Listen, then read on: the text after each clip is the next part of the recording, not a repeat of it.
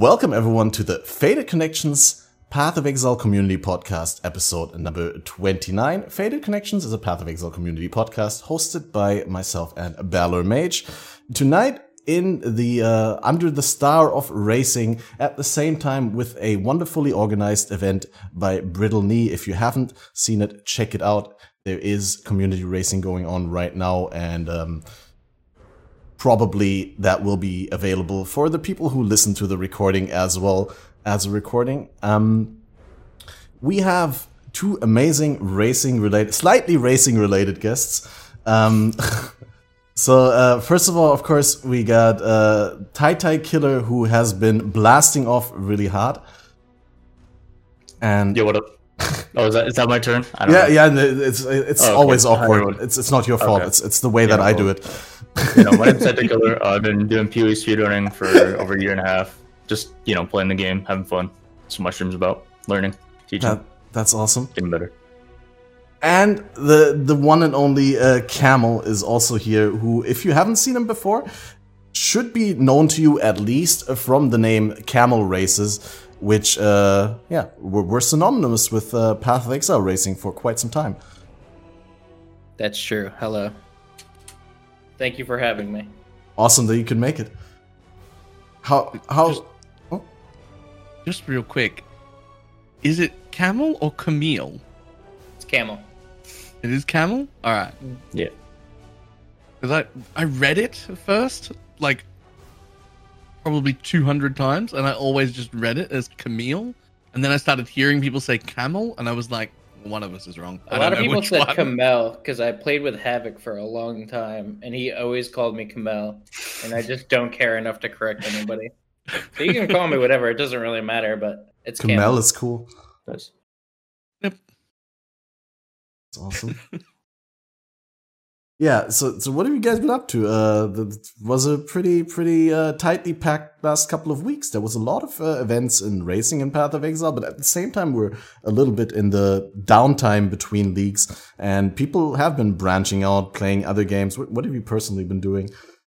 Uh, I'll go. I'll go ahead and start. Uh, so I, I was practicing pretty hard for the method races. You know, trying to pop off, trying to beat Havoc. Wasn't able to pull it out in the end, but I was able to beat a lot of other people. I had a lot of fun in those. Um, other than that, I just kind of been taking time off. I had a lot of FPS issues recently, so I just played Maple Story private servers with some friends. That's about That it. story is a cool game, from what I hear. Yep. Should Yeah, check it legacy servers. Ah, and you can. Um, at, as for me, I've been playing. Uh, well, I got closed beta on the first day for Valorant, so I've been playing a bunch of that because I kind of suck at FPS games. So I've been trying to get better, and I played a little bit of Apex, and yeah, that's about it. Just mostly been playing Valorant, working, you know, living life. Usual. Me and Tai Tai played Valorant. Tai Tai is Yeah, we did. better than he said he was. He advertised himself as the worst Valorant player, and he's actually not bad. I'm the second worst Valorant player. Tai Tai is a very good listener and There we go. observed what he can do better at. So, which Thanks. I guess we'll talk about with PoE racing, but that's how you got good at PoE racing. Yeah, Yeah. we gotta get there first. I think we've all we've all uh, realized that in the past year or two that Taita is incredibly uh, talented at getting better at things.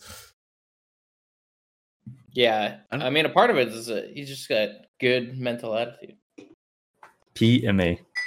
Yeah, mate. I feel like a part of that is just the ability to hit your head on the same wall over and over again until you break through it. Yeah, pretty much. Like it's it's just straight I up. Like a lot of it is learning and listening for sure, but definitely just being able to do it over and over again and just keep practicing and still feel good about doing another practice run and then another practice run and then another one. And then you look back and you're like, "Oh, we cut 10 minutes off the time. Let's go again." Oh, sort of. I mean, most of like Tie 23 strategy was like, you know, do a run, think about it conceptually, break it down piece by piece, and really like observe and spend more time analyzing it. Whereas my style has always just been like, oh, I did these three things wrong. Let me slam my head into my keyboard and do another run. And then, okay, I did this wrong. Let me slam my head on the keyboard and just, you know, do another run. But that's, actually that's like a inefficient. It's pretty, an 18 month conversation between me and Tai Tai about how he needs to get better. yeah, yeah, yeah, Like, much. uh, the way that he practices was bad for a long time. I think he got better though. I don't. yeah, I don't around know. I don't. Yeah, yeah. But uh, I'm pretty sure think I the had most a, important thing is like, a lot of good racers. He just knows that he sucks. Pretty much. I suck. You just got to know that you suck, and then you can get better. yeah. I mean, I suck the most probably out of most of the racers. I would say. you know what I'm saying? I mean, the cool thing about PoE racing is like there's like so much. uh I don't know. There's like so much stuff that goes on in PoE racing that you make so many mistakes inevitably throughout a run that there's just always a way to improve. Like even Ty never played perfect. Like it's impossible. Yep. So. Mhm. Like speedrunning in other games, there is actually like a perfect way to do it, especially because it's not quite as long generally. Um, and yeah, there's just like so many um, points of improvement if you just keep hammering away. Well, Other games also don't have that many RNG factors in it. I mean, in PoE, really everything it starts from the the vendor inventories, the layouts. I mean, there is some consistency, but there's always some random factor that you cannot 100% predict.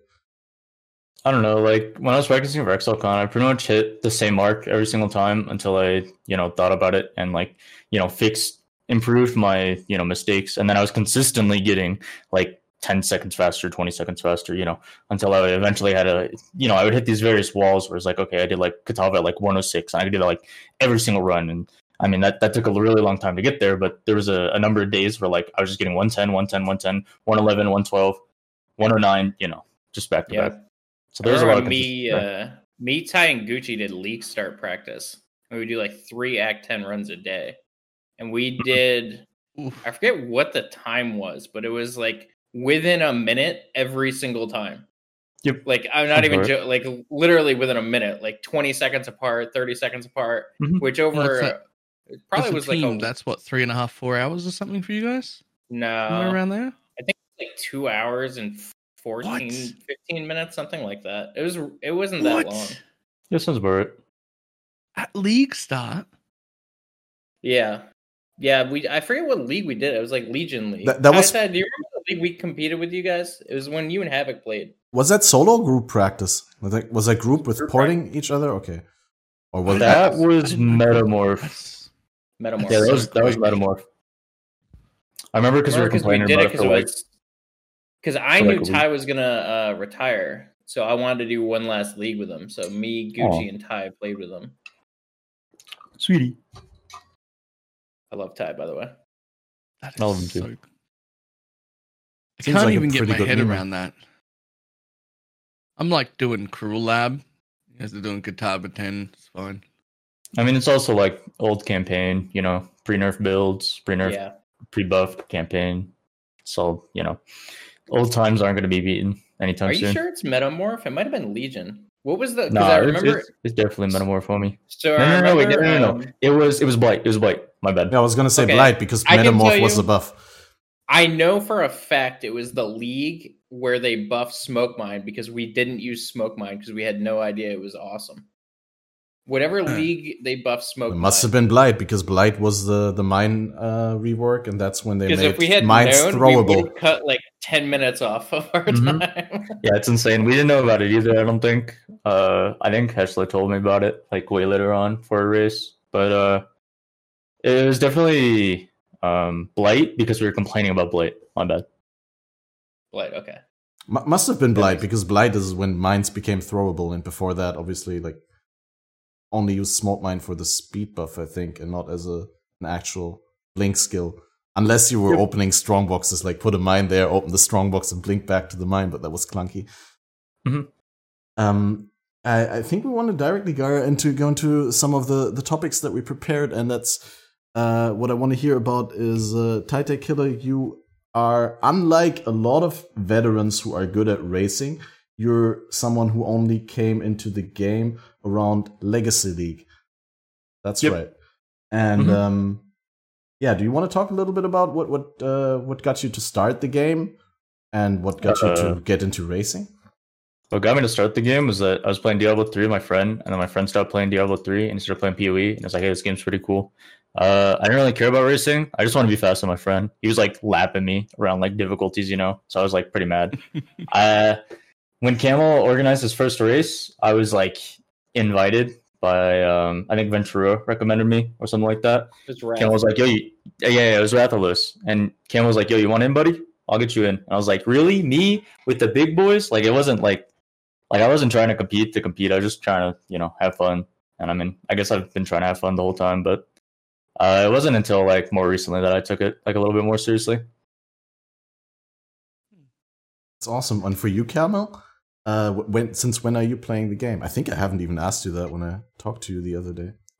Well, I'm I'm pretty old. I'm 28, and when I was younger, I used to play WoW, and I was in a couple WoW guilds. I was in Blood Legion, um, which is pretty popular WoW guild, and then I played with a bunch of buddies, and I started in 1.3, which was Bloodlines, and then I had kind of a weird early 20s, so I like moved around and did a lot of partying and stuff, and then I got more into it when I was in my mid 20s, and I started racing like around when they had the last race season, and I just remember getting like really pissed off because Dead and Doom would be like three zones ahead of me.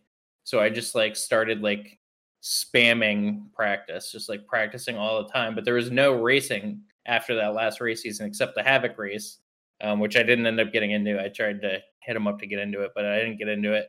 And then uh, they announced the uh, private leagues, and so I saw a way for us to start racing again. And yeah, pretty much I yeah, I don't know. I just loved PoE racing. Um it was always so much fun. Uh, especially going against some some people have gotten like really, really good. Mhm. Specifically competing against Havoc and Dead and Doom is a lot of fun. Competing against Havoc is the best. Havoc against Chip and. Chip, Chip, Exile, Dead and Doom, and Havoc are so fun to play against right now. My opinion. Uh, Dead Dead and Doom's great. The problem with going against Dead and Doom is that he's just like me and him. So every race since the beginning, uh, since like my first races, we've been in Discord together. So Mhm. it's just like literally just us talking shit for however long the race is, and it just Mhm. we both are considerably worse because we just hang out in Discord talking shit to each other.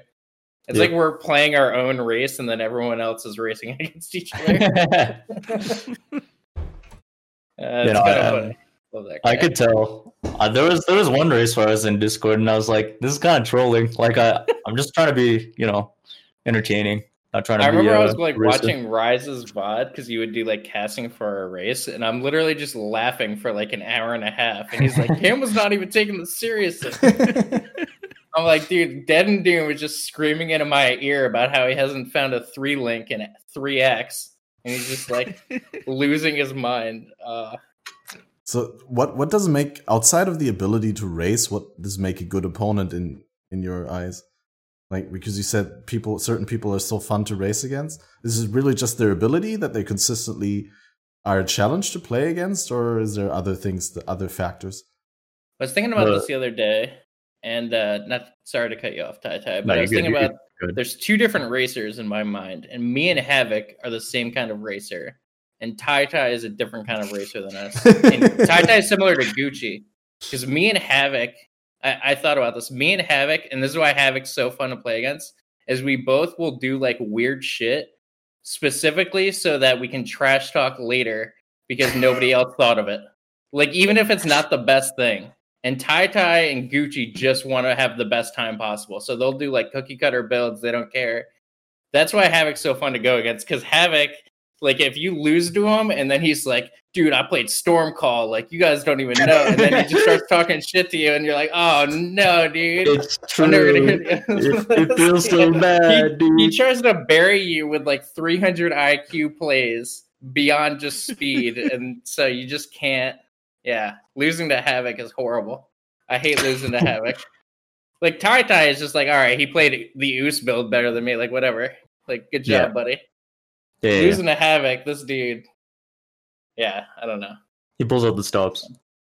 So He yeah, there are it in. people, especially especially like Tai Tai probably has like different like rivals, so to speak, than I do, just because he's newer. So he has like people who are newer, like Chip. Him and Chip are probably Yeah. pretty close competitors. He, he's my rival. Uh, we kind of got this little like group going on. Like me, Chip, and Exile are just you know best buds basically. You know, Chip sends me a new game and we play like Penguin Jump. You know, just a little like multiplication game meant for like fourth graders, and we just we just sit in that and just play it for an hour here and there. Wait, that's just a little rant. Uh, what makes a good racer, in my opinion, get back on topic, get back on topic. Uh, what makes a good racer is just like skill and attitude. Like I've never really ran into somebody where I'm like, man, I really hate their attitude. You know, I really despise this player. Uh, I think the only thing that I really dislike is when someone does something weird, like consistently, and it's like bad. It's like like um when people play like a class that isn't going to win a race, but they get like I don't know the first twenty zones because they don't have the mule or you know they're just particularly very fast early on. Uh, I, I I don't really like that to be honest. I think it would be better if people were like uh doing what's best. But like you said, Camel, like there's certain people who do weird stuff and it feels bad to lose to them. But there's some certain people that I feel like they pull out, you know, weird stuff and it doesn't really work. But it still tilts me, so Quantric playing Templar every race. yeah, a little bit. I mean, he, can do whatever he wants. I respect it. yeah. Did sometimes you saw that in like the uh um what was that like uh the second method like qualifier? I remember they were talking about like going didn't Dendim go duelist? Yeah, Yeah, whatever I'm going. I'm trying this out. Me and Dendim would always do we did Firestorm one race. I mean, Mhm. one of the problems for me was I was a, I was the race organizer, so I always felt like kind of compelled to like everyone's playing Stormbrand, so I'm like, all right, maybe I should try to do something else sometimes. Like I had like motivations beyond just like trying to be the best racer because I Mhm. kind of had to put on a show. True. It's pretty true. You, Uh, you also streamed when you were racing camel, right? Or you not? Did you always stream or never stream, or how is that? Because I saw that in the chat earlier, a comment that people said they haven't seen you stream, but you, I did catch your stream once or twice. Um, I've pretty much always streamed. I can't think of a race where I didn't stream. Um, maybe something like the last race season. I used to always stream like league starts. That's how like I ended up knowing people in the race community was just from like SSF league starts. And I'd be streaming and people, you know, I'd be like first or second or third or whatever, and then people would stop in and say hi. I played with Havoc for a little while, so I do some group stuff with him. Um, but yeah, I, I did stream.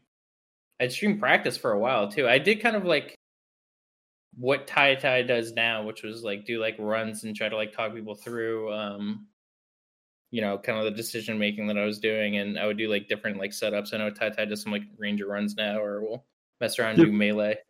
Mhm. Um so I did like similar kind of streams um for a while and then I just it's hard. It's it's a it is. major time commitment.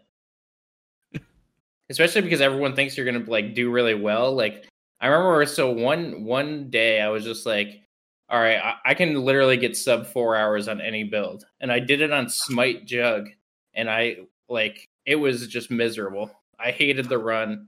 I did it in three hours and fifty nine minutes. I actually did get it in sub four hours, but it was just yeah, it was On a just brutal. smite jug. Yeah. Oh, that doesn't even that doesn't even sound good. Deathless, by the way. Ooh. God gamer. Yeah, Wow. That's that pretty is- amazing. Um, but yeah, that was honestly that was a cool thing to do because people would. So that was like because I had like the benchmarks of like two hours for an Act Five Kitava, four hours for an Act Ten, and some people like if you don't really watch streams and you just like play the game, and you're like, I'm getting eight hours Act Ten Kitava. Like, how's four hours even possible? And so it's good. Like, it's really cool that we have streams where people, especially like Tai Tai, like if someone comes in and asks questions, Tai Tai will be like, Hey, you know, this is how you do this, or this is how you do that. Yep. Uh, I'm always super impressed with the, the degree to which Taita manages to still interact with chat while uh, delivering such a high quality uh, racing uh, performance. Thank you. Yeah. I, uh, what's that, Uh, like? Is that is that just a talent of yours to to multitask, Not really. or do you think that Um, racing has just become so integral to to who you are and like how you work on the inside that you can just do it automatically while interacting with chat? No, it definitely hinders my performance. Like I'm thinking of doing the uh the piety race like partway through the podcast if that's all right with the team. But uh it's basically just like I look at chat and then like while I'm racing there's lots of moments where there's like there's like nothing to do. You're going somewhere and like you have like three seconds to look at chat. I look at chat, I respond to it. You know, it's a bit hard to to be entertaining while doing it, but it's just something that I've been working on. Like Zizaran's really good at it. Zizaran plays Soul Stuff on hardcore and you know people mean that he does a lot but Yeah. the degree to which he interacts with 2000 people is insane I look to him for inspiration for stuff like that. Yeah, I Yep, agree. That is that is I feel I feel like like the the whole chat interaction thing becomes your main job and then you're racing as best you can while doing that. or True. doing whatever it is you're doing the best you can do while making sure you're on chat. Well, sometimes that's- you zone out. Like I remember Mhm. during the duo race, we and Havoc just were like, we're not reading chat and just put it in our stream title. Um, me and Tai Tai actually both have gotten world records while streaming. Which at a certain once you realize you're on the path to getting a world record, you just stop reading chat. Yeah, like, wait a much. second, this time looks okay. Wait. wait a yeah, second. pretty much. All right, guys, I'm I'm going up. I'm going up. Going black. No chat, guys. Yeah. No chat. You need to turn the webcam off. Yeah, no, for me, it always like a lot of times when I die to, I mean, always when I die to reading chat, it's because I read chat in a moment where I shouldn't have read chat. So it, it comes down to knowing the game really well and to knowing the, the pacing and the rhythm of your run so that you know when you have a downtime, like a mental downtime where you don't have to pay too much attention to the game, where you can actually do those things. Like a, s- a small window where you can do chat interactions. Pretty much. Yeah, you actually, I probably Tai Tai probably knows like certain stretches of zones where it's like I can literally just autopilot this and read chat. So like Subconsciously, Chamber of. Innocence, you could probably just do while reading chat. Like it doesn't even Yep. matter. Pretty much. Like that's why, And- like if if you're like farming like Act One resets, like you can't even read chat. There's just like too much stuff in Act One. Yeah. Like shut your brain off. Sorry, I- I want to mention I'm not sponsored. I just am thirsty. That's all. I don't recognize the brand anyway. It's That, that really just looks though. like a metal cup. Yep, that's what it is. Just a metal cup for water. Truly metal. Alright. The uh, man, every time I watch races and hear people who are racers talk, it sounds like so much fun to do all the time. Yep. But every time I go and practice, I do so terribly in like one or two runs, and then I'm like, I can't do this. I don't even know what I'm doing. I'm gonna stop this shit, and then So- I just go do something else, and I So- can't fix that. so so that goes along with was sort of my origin story was that um originally I had a goal and my goal was to beat my friend to like I don't know Malachai because that was it back then um in Legacy League and then when 3.0 beta came out I didn't really care to get faster but I saw it I saw a Dead and Doom VOD and he was talking through some of his processes and like here's what I'm looking for I need this currency for this and I had a list of stuff that I needed to get and stuff I needed to do and once I had this list of like oh, I drop a transmute. I need that here. Look at this. Look at the colors on this weapon. It's insane. Look at look at that alchemy orb. That's so good to have here. It just becomes like this thrill, and you know, it's it's been a never ending ride. Pretty you- much. you create your own dopamine rushes. Pretty much, it, it feels better to get like a wand craft at level eight than it does to get like an exalted orb. You know, an end game. In my Oh, opinion, at least. Way better.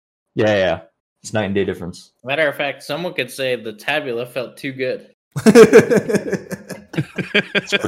Well, I mean, I'm It's literally, I'm sorry, I had to do it. never not gonna away argue from with that that. one. Not gonna argue with it, but uh, That was fair. next question, please. Next question. Uh, it's hanging behind you there on the wall, right? Like, oh, Yes, it is. awesome. There it is, dude. Just trying to cover it up, but uh, priceless, Yep. dude. yeah, it is. I'm not selling that for anything. My best possession. awesome. Uh, so, uh, what I wanted to ask next is, Camel, how did you get from trying to get into Havoc's race and not getting into organizing your own community race events? I guess those things aren't actually that uh, separate. So I was actually friends with Havoc when I he just like didn't message me back, and uh, you know I had like the right times to get in or whatever. I just wasn't a popular enough streamer, and they had a limitation on how many people could participate because they were streaming. There's a, there was a stream requirement for the race, and so when they announced the private league system, I go, okay, well, this is perfect. So we can just set up a race. I'm not going to have a streaming requirement. It's literally just figuring out who is the best racer, like who is the best at whatever Yeah. um, thing we wanted to do. Um, And so one of the cool things was when the private league system came out, Rise did a league and Crying did a league. And both those leagues, uh, we had spent in Discord like a bunch of the racers, like Ventura, Gucci, Crying. Um, I don't know, just probably like 20 other people. We were all in Discord together.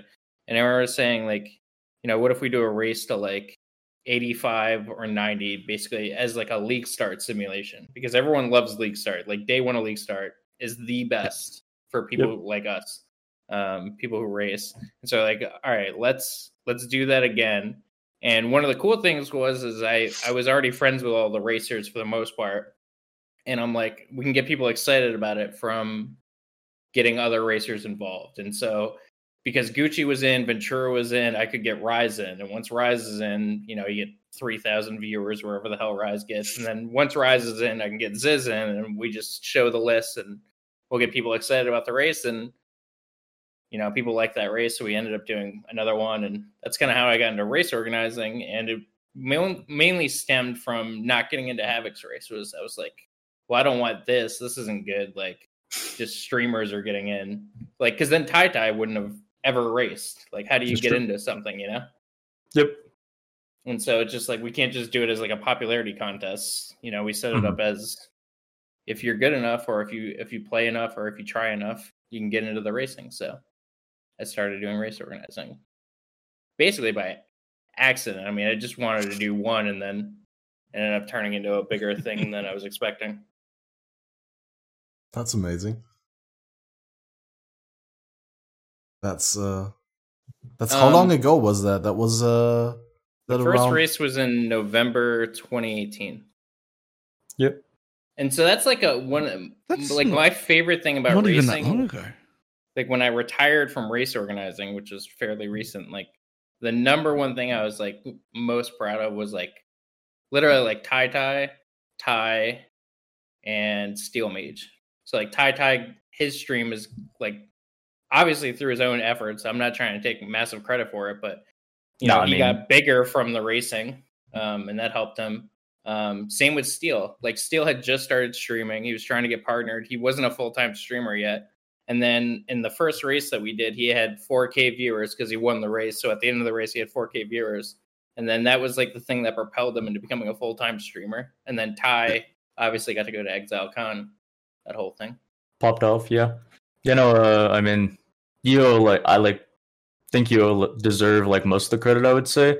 I think uh, you provided like the platform for which I could be entertaining and like you know in, increase my enjoyment of the game, and other people see that, and then they come in, and it just kind of like snowballs from there. So, thanks. Well, you that. got you got successful on your own like talents. Obviously, it just like there wasn't there wouldn't have been any races. Yep. I mean, maybe someone would have done something. I don't know. Like I I I, I ended up being the guy. Maybe someone yeah. would organize something, but that was honestly the the most happy I was about anything was just like tie tie tie and Steel Mage. And like those three stories were yeah, I don't know what can make me look at fondness over the last uh 18 months or whatever it was of uh, race organizing. Gonna make me cry, man. I mean, that's what they always say about history and like science and politics is like, if it wouldn't, if it wasn't for that person, someone else would have done it. But it still takes courage to, to step up and to actually do it before it becomes a thing, right? Like now we all know, like, you know, if you, ex- if you do races, the community will love it. But at the time when you did it, it was pretty much not so much, not, not so sure. It was a pioneer kind of step. Pretty much. Well, there's a lot of, um, there's a lot of things that just like happened by accident. Like I wasn't expecting like the first race was legitimately the biggest race PoE history. Like if you look at the people in that race, it's absolutely like every great PoE racer ever except Crame and yeah. like Fraggy. Some of the early early people, like everyone mm-hmm. was in it and uh yeah, so I kind of had an obligation to do a second one and then honestly, like some of the other accidental stuff was just like people I ended up meeting, like Faderon, who runs PoE Racing, and he's done like really cool stuff. Like if you look at like what he did with the method races, like he's helped out community racing so much. The casting tools, you know, all this stuff mm-hmm. happened by accident or just like people other than me's enthusiasm based on my initial enthusiasm, and I could just kind of ride a wave of other people being excited also.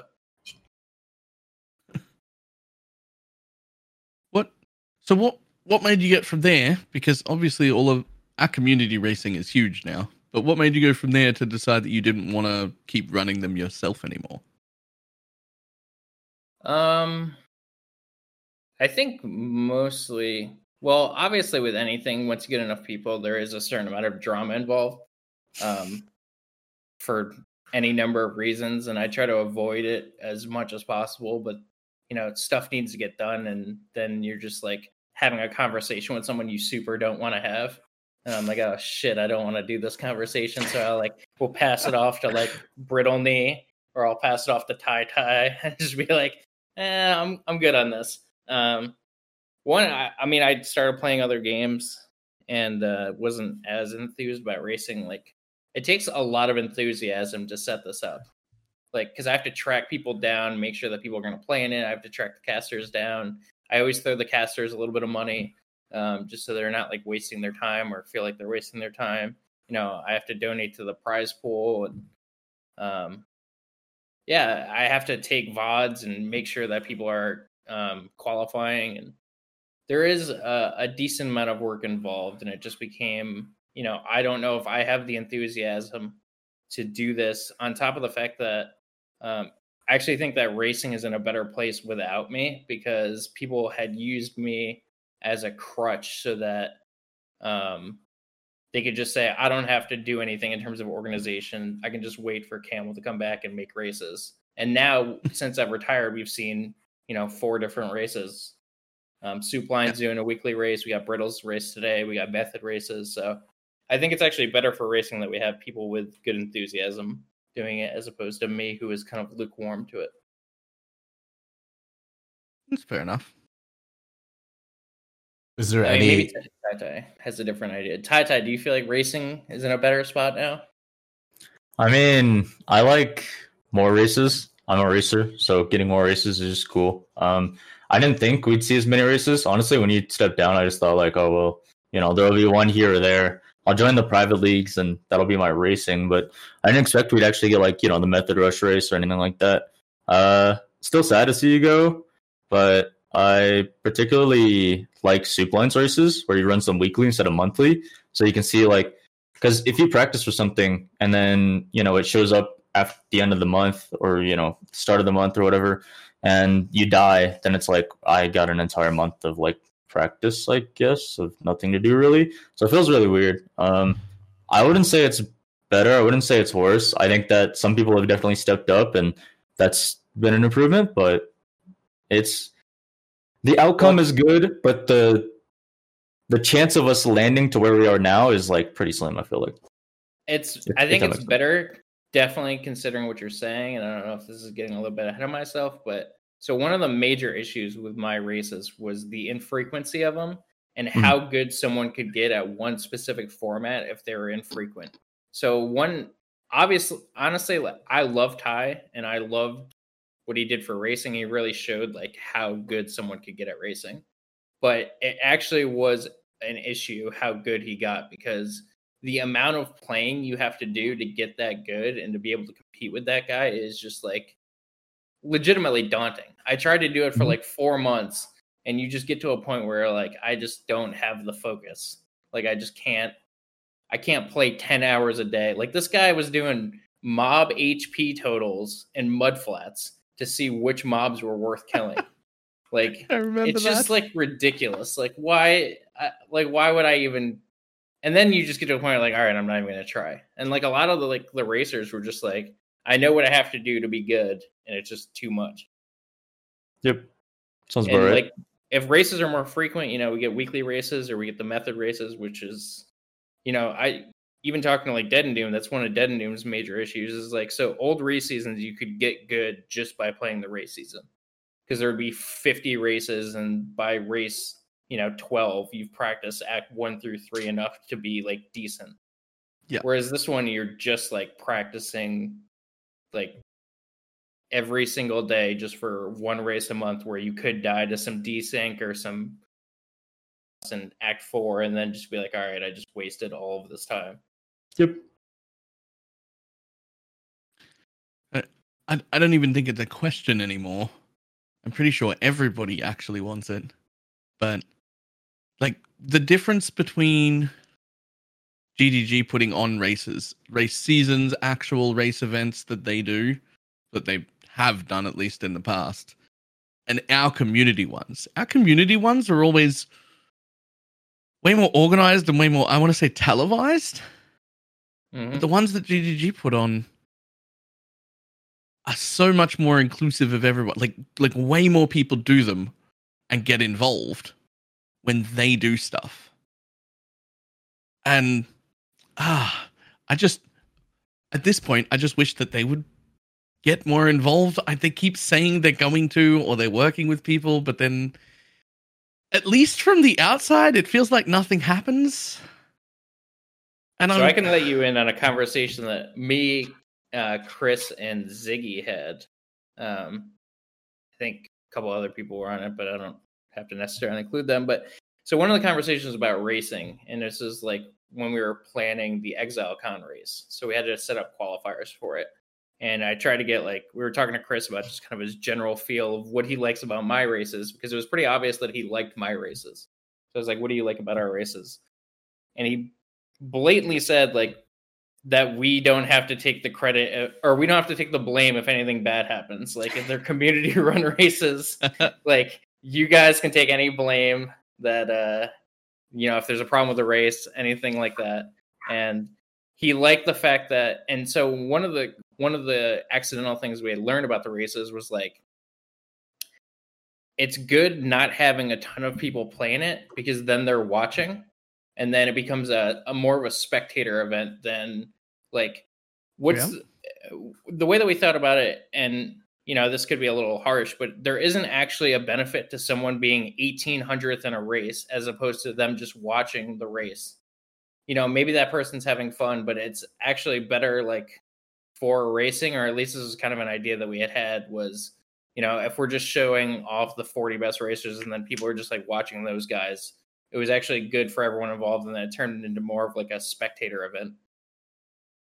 Um and ggg liked that that part of it like the fact that it was more of a spectator event. People didn't feel like they were gated behind or they were just playing so that they could get xmtx um so that's kind of also ended up shaping how we um established the races as well. Yeah, no, back in uh, back in Legacy League, there was like a race season where there were just like a series of races for like uh the last couple weeks or something like that. And even though I was like, you know, studying Ziggy D VODs and like old RaizQT VODs, and I was, you know, a number 12 Ranger in most of these races, it's just like kind of fun. But I could definitely see the point where like we've grown into like a spectator sport where like the less people we have, the better almost for a viewing audience because it's like you know, if, if, everybody, if everybody's super close, then it's like, you know, we can't keep eyes on everybody. We can't keep eyes on, uh, you know, who's, you know, rank one and who's rank six because, you know, the top 12 guys are all super close. Right now, I feel like we've got, you know, a good, a good amount of like really good players. And it's just kind of like down to the consistency and who's better at what type of race format as far as like who we can see on screen at one point in time.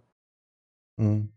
But do you think that the the pool of people who are really good is I mean, like don't you think like a lot of people could be potentially good at racing, but just because of the barrier of entry of having to become good first in order to partake in a race, like not having this button in the client where you can just say join, there's an event going on in an hour and I start now, doesn't matter how good I am. That that's what I really liked about these old race seasons is that that anyone could just as they log in into their regular league experience, they see, oh, there's an event coming up. I'm going to sign up for that. No matter how I do in it, I just want to check out the race format. Yeah, hundred percent. If we could have race seasons back, I would advocate for it. Like Balor said, it shouldn't even really be a question. Like there was a time where I looked at my phone to like constantly check when the next uh, headhunter race was going to be in Legacy League, and I remember telling my friends like, "Hey guys, I gotta go. Like I, I gotta watch my brother, man. Like he's my mom, my parents are going out. You know, I gotta, I gotta make sure he's safe. I just want to play the headhunter race. I'm gonna be honest. But yeah, I've got insert I- this real life excuse. Yeah, exactly, exactly. Like I wasn't good, but it was it was just something fun, and I feel like a lot of people would would kind of do the same thing. Maybe not ditch their friends, but you know, a lot of people would uh you know be interested in playing those kind of things, and uh it's kind of like what Camel said, or like they don't have to have like some sort of like prize where people are just like. Ah, I guess I have to do the race, otherwise I won't get that mystery box, or you know, I'm just doing this so I can get X reward. that kind of thing. Yeah, I mean, ultimately, I think like my races, that was like one of the deflating things to talk about them with was because we had the conversation right after the um our first 85 race, and that race had our, had our biggest viewership. It was like 65,000 people across like the race participants. Ziggy's Ziggy stream had at when it was at its top viewership, 18,000 people watching. Um, so it was like really, really, really popular and we're like, all right, this is great. Like this is going to show GGG racing is alive and like they'll do their own races. And then we get on this call with Chris and he's like, we love you guys doing your own races. And I'm like, God damn it. that is not what the intent was. No, dude. um, yeah. So I, it was honestly mostly supposed to be a stopgap, but uh, I guess, th- well, they do like it this way. One and two, maybe they will do something more in the future because uh, you know Chris said they hired someone for racing specifically, so maybe yeah.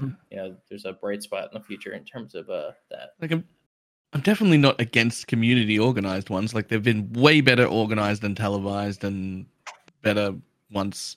I, I, I say we took over. I had nothing to do with it, but you know what I mean. Once like the community took over, like once once that became a thing, but it's that you don't have the tools to do some interesting things that I would love to see. Like you can't do uh, a descent champions. It exists. Descent champions exist.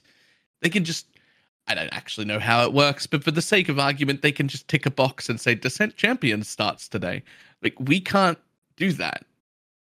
We can't have these different races. We can't do endless delve, which should be pretty simple to do, I would imagine. Just be like, you know, nothing costs sulfide anymore. Go. also, there are no maps. Hmm. yeah. And, I mean... then and then that's it. You're just in Delve. Like we can't do that. We can't start from Act Three. We can't or or even start from like Act Eight and be like, it's a race to ninety. But you start in Act Eight and here's like a template of gear to start with. Boom, go. Like, mm. and those things would be very, very, very interesting to me. And it, it also means we can't do like, we can't do 10 day events like flashbacks and mayhems and things like that that we know have been put together in the past and really aren't coming. If they were going to come back again, we would have one right now. It would be the perfect time. And I get why. They explained why. And I get it. But if they're not going to do things like that moving forward, I would love it if they would give those tools to the organizers who are in charge of stuff. And I don't know if that's crossing a line. I don't know if that's giving them too much control over the product that we don't own. I don't know what the line is that they don't want to cross there, but so I don't know if it's I, just a technical like I know that uh, I know that Camel has uh, you know a lot of experience with this, but one of the biggest uh, issues that, that people have with uh, the the community race seasons and stuff like that is that it means that Grinding Gear Games doesn't have to do anything. Um, you know, like like we're taking a burden off uh, Grinding Gear Games shoulders, and now Grinding Gear Games looks at it and is like, cool, they don't have to do races anymore. Camel's gonna do it forever. You know, Brittlene's gonna do it. We don't have to do that anymore. Um, I feel like if we had the tools to do so, that would really be like the last point where like Grinding Gear Games to be like, do it yourself, man. Hey, man, you got all the tools right there. What are you waiting for? You know, you got the private leagues. You can make a Descent Champions race anytime you want. Uh, maybe I'm wrong, you know, but that that's just kind of how I see it. I feel like there's a lot of work internally within the community that have, you know, made some excellent tools and some really nice things that have made spectating a lot more enjoyable. But yeah, it would be really cool if we if we had more options as as a racer. I mean, I couldn't. Yeah, I couldn't agree with you more. I mean, I every like every single race I've ever announced, there's just like comments of like, "This is boring. This is the same race." And you guys think like, I'm like, do you guys think I just want to do the same shit every time too? Like, I would love to do innovative stuff. Like, yeah, I, I send these guys a list of stuff I would love to do every league, and it just like, I don't know, it doesn't happen, or you know, they they have I don't know. It, it's hard to say because I've always wanted to do like this most recent race. I mean, this was actually, you know, not part of the reason I retired because it wasn't as like whimsical as like, oh, like I got you know, they said no to me. But I went to them because I wanted to do an Act 10 Kitava, and all this quarantine stuff was going on. I was like, "Can I do? Can you set me up a kill ladder just so I can do an Act 10 Kitava?" And they're like, "No, we literally don't have enough time." And I'm like, "How long could that possibly take? Like three minutes? Like I don't like it's just like I, I don't know. just like We- we basic don't- stuff. You're trying to like work with people who, yeah, I don't know. You you try to do stuff and it just doesn't get uh doesn't get done. And then I'm kind of the fall guy of like, why Yeah. isn't this race cooler? And I'm like, uh, I, you know, I'm trying my best. Camel, why don't you do an endless delve race? You know, Yeah, why don't you set it up like, like, uh, yeah. I feel like we just don't know enough on your game side of like, you know, would it be as easy as ticking a box? Probably. Is it You know- really though? I don't. I'm not a. Yeah, I you know don't what know. worries me? I have absolutely no belief in my head that they would lie about it, which means it But- is more difficult and would take time. Why? Well, it sounds like something that should be simple. right. It sounds like tick a box, give it to him. That's obviously not it because if it was, they would just do it. Yeah, even exactly. while they're under strict time if it was going to be if it was going to be oh get one guy to go do that and he goes over there for 20 minutes and sets something up and gives it to you they would have just done it Yep. so it must be more complicated but that leads me to go why why is it more complicated and if those things are more complicated can we just like put that in at at least like a medium priority of like smooth these processes out so that we can start handing people things. Like again, okay, maybe it can't be done right now. We're all in quarantine and it's shit. But but maybe we make that like a decent priority over time to get that stuff like a process in place so that you can just hand out that sort of shit whenever we want. That would be useful. yeah, makes sense. I mean, Is I personally, as a racer, would love exactly what you're explaining. Tools to do stuff, you know, ways to make creative races, you know, all this extra support for racing. But at the end of the day, there's not that many people that are like super into racing. Like there's a there's a dedicated fan base, uh, but there's even less racers, right? Like people who like genuinely want to like improve. Like there's there's been a few people who've like you know popped up and popped off, but I think uh, for the for the most part, it's like you know pretty pretty small community compared to the the rest of the PoE players. Like if you if you look at Reddit, like Reddit's you know a sizable amount of the PoE community, but there's still a decent amount that's like doesn't use Reddit, doesn't use you know Twitter, doesn't doesn't follow streamers. They just play the game, you know. And so what what we say might not you know be the best for the game. But yeah, no, I I would- love Yeah. tools. I would love interesting stuff like that. But like you said, there, there has to be a reason why they haven't done that already. So On that argument, And I have to say though that I mean races maybe are only a part of that, but there's for every game there's like a dedicated hardcore fan base which lays the foundation for other fans to be there because there's people who make the content, who write the build guides, who make the videos, who who who inspire people to do more than they're doing in the game. And a lot of people who are playing the game do have someone in the community that they look up to. They're like, I, I want to farm maps like Cute Dog and, and juice the currency like so mad. what I do. Or, I- or I want to, Yeah. uh, I want to be as fast as Tai Tai Killer, right? But, um, no, yeah, or, I- or I want to make my, my builds as durable and as well rounded as Balor's. Yep. yeah, uh, that's pretty true. make a a good point. stack a kick W. Yeah, All I'm trying that. to say is like, yeah, I understand that it doesn't cater to the majority of the audience of the of the game, but for the Mm-hmm. for the player base, it's actually really important that the hardcore audience is being catered to in the terms of doing challenging content, doing engaging like end game challenges, all that sort of stuff. Because if that stuff isn't there, that stuff that the the ninety percent of the player base is never going to see in game anyway, right? But then they don't have anything to to aspire to. You know, it, it'd be awesome. I would love that kind of stuff. I just think that like as a racer, like not getting like any support, well, very very little support, I would say. Besides ExileCon, ExileCon was awesome, but um, you know, when they said they're fully committing to racing in 2020, that kind of thing, I just have to imagine they've got something in the works, or else I get depressed. You know, so I just gotta gotta keep my head high and respect Grinding Gear Games. They're a bunch of dudes that are working hard. So I I do imagine whatever it was they were planning got put on hold. recently. possibly, and Yep. that that everyone there's been a lot of the memeing going around about people quoting that ah, oh, 2020 will be the year we're going to do these things. And I'm pretty sure they've got some sort of plan. Yeah. But that was before the entire world shut down. So that could get pushed back, and that would be reasonable if Yeah, that was. I mean, we know GGG, right? Like we know that GGG doesn't like to to make a lot of promises or announcements up front unless they they know they got it in the bag and they can deliver it, right? I mean, I, I remember that Ben when I started playing. By the way, Camel, I also started doing Bloodlines. Um, but uh, at that point, the game was just delivered with with uh, with desync. Like that was just part of the game. You would reuse your out of sync macro. You would learn in which situations you tend to desync. You would learn which skill use would resync you with the server, and you know, when to use your OS macro, which you couldn't use all the time because there was a cooldown timer on it. So you'd, you'd have to use it sparingly and you know exactly when to use it. But at that point, no one thought that desync was ever going to be out of the game. And then within like a month or two, they announced lockstep and rolled it out. Like within a couple of months, maybe hmm. not not longer than half a year. Like they announced it, it got implemented in the in the update 1.3 or whatever. No, 2.0. I think 2.0 was yeah, when lockstep 2.0. 2.0.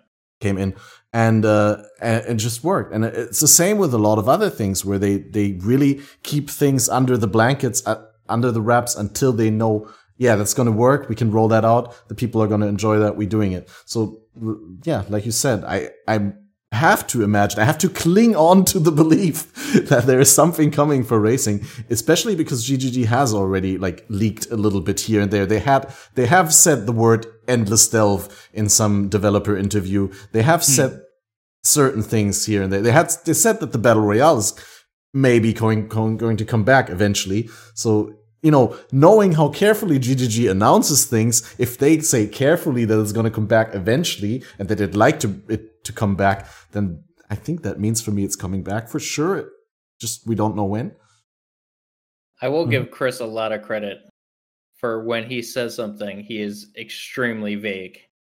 So I'm talking to him about a system. He's so good That- at that, even in so- person. We're we're having a conversation with him, and, and you know, it was like, yeah, like me, Ziggy, and I think Havoc, and we're like, he he says this really cool idea for racing. And we're like, great. You know, when do you think you guys are gonna have that out? He's like, end of year, probably, 2019. I'm like, awesome, and it is not out. And he's like, "Don't hold me to that." I'm like, "Okay, perfect. I should not right. hold you to that." So maybe 20, you know, 2021, 2022. I don't know. But he has really cool ideas. You know, he has like stuff that apparently someone's working on, but I don't yeah, I don't know how far along any of that is. Especially like, you know, Balor said I think they are in a um very difficult situation with the quarantine, being able to get work done. yeah. I think be the I think so. technically restrictions got lifted, but I don't know if they actually went back. I wouldn't have. Well, here's another thing also that's an issue is like if you're talking to Chris and then you're like, you know, we would love a, you know, boss cut letter that we can just add any uh league. And he's like, Yeah, I think I think we could do that. Like that shouldn't be too hard. And then like you hit him up like two weeks later, like, what's up with that boss call thing? He's like, So I have some bad news. Uh I talked to a guy and he's like, That's not easy. and uh, we don't have dev time because X League's coming out, and I'm like, oh no. Yeah. Yep. Then yeah, 18 months go by and nothing happens. So So Pretty much. All right. So without our tools, I keep thinking it's really hard for people, streamer or not, to get into racing if you're not already decent. So that brings the question of All right. I don't I'm trying to figure out how to how to suggest this without it. Well, I don't know if this will be a good idea. Okay. So if it's shit, tell me. All right. Um, right. So I keep thinking that I would like a race every now and then, like probably like once or twice every like I guess season of races that we do that can't be entered by anyone who's ever won first. To see what happens and how many new people are interested and get involved as soon as if you've ever won first, you can't go in this race anymore. Sort of like a second string thing. Because I think a lot of people that are nearly there, but are like, I'm not going to be able to get up to first, don't bother.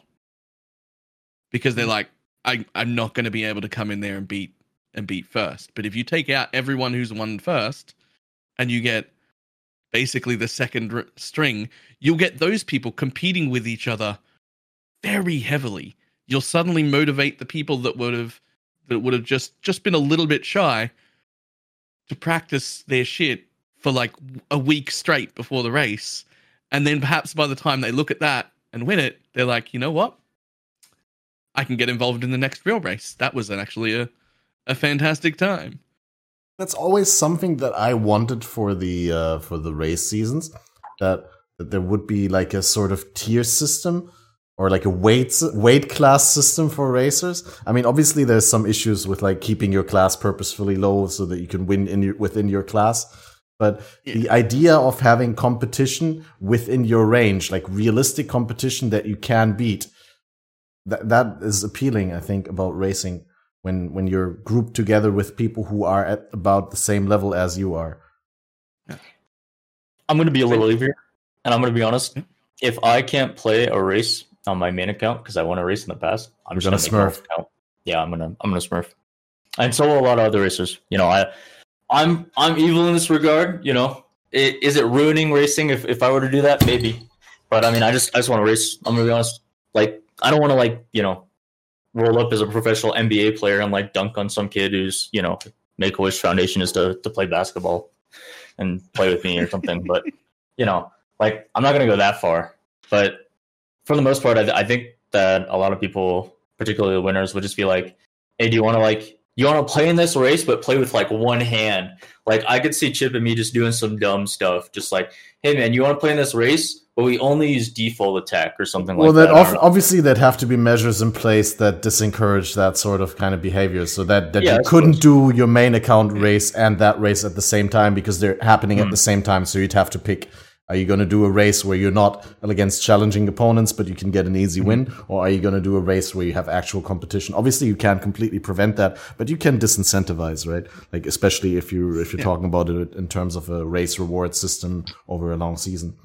Yeah, that's true. Uh, I think uh, I think the the best motivator though, outside of like what we could do, is just like like I said, like I just wanted to be my friend, man. Like you, you, everybody plays the game and nobody's like really not many people are like racing to Kitava. They're racing to beat their friends, right? They're racing to like get more exalts than their friends. They're racing to like, you know, I got the six link before you did, homie. Like that that's that's why a lot of people like continue to play the game, right? It's a communal thing. Maybe you only have like one friend you talk to, there's only one person in your guild that you talk to. That's okay, you know. A lot of people will just take that as competition, be like, hey man, I got 487th in the race, but you know, you got 542, so I'm better than you, you know I think I think people are naturally inclined to like be competitive in that sense, and not too many people will look at it and be like, "Wow, I can hit rank one in this race." Where you know it's it's a race for silver players or you know for bronze players. I, I'm not maybe I'm wrong on that, but personally, I, I feel like a lot. Oh. Wow! Really get ranked. Am I out or did we lose him? Mm, oh, no, everything works. Can you can you repeat that last sentence, Tai Tai Killer, please? You know, I was just saying that, like, you know, I, I don't feel like most people will like be super jazzed to get like you know rank one in some bronze or silver race, and not many people are gonna are gonna be like, wow, I, I beat them, you know, by getting a two hour, twenty minute Act Five Kitava. You know, I'm ready to to race with the big boys, kind of thing. I feel like there are uh, a lot of like motivators like internally that like we just can't really do anything about. Maybe maybe it would be really good, but like I said, you would you would have to have deterrence. Um, well, I think um, one of the, one of the I think what Balor is saying isn't all that necessary, honestly, because I think the biggest problem with racing, and this is a conversation we had had, is I could have made racing infinitely better if I had like infinite money or like like there I don't know, like or if GG just kind of gave me the green light to do whatever I wanted. Because what Balor's saying would be fixed if we had more races. Because then, mm-hmm. you know, even if Tai is playing in every single race, like there isn't this like one month once every month structure of like you have to be good or else you're going to look ridiculous racing Tai Tai to 85 and then it's such a long race that it's a problem like i would have loved to do short race seasons like method rush race one of the cool things about those guys signing with method is method actually has like enough money like i invested uh like $600 or something into the class race that i did once which is called like a demi race and i'm like that I just spent six hundred dollars so everyone could play in a race when like I should just be able to do this. Like everyone Mhm. had fun. People loved that race. Like it was a fun race. Like it was good for PoE, good for GGG. But I can't do it just because I'm not going to spend seven hundred dollars, six hundred dollars every single race just so people can play in it. So I think the biggest barrier of entry is just like we're trying to help you GGG and PoE to grow and you know people like this racing stuff and it's like a fun event it's a cool event and uh yeah I got to be behind this $700 paywall so I can invite all these people to this race just because they Mhm. want to play the game and have fun Yep. Mhm. um and I think yeah I think it would fix racing if we didn't have that kind of a pay structure just for I don't know there needed to be like a a race system so that you know, I understand why they have the paywall for private leagues, kind of. Um, but I don't get why like we can't put together this kind of short race season with all these people involved, um, just so they can enjoy the game. Mhm. That's a good point. I always considered myself reasonably happy with like I mean when they announced private leagues I thought it was a great addition to the game and I like the even though it's very basic functionality, but I like the idea of being able to do your private leagues, but they haven't really expanded on that at all in the last 28 months.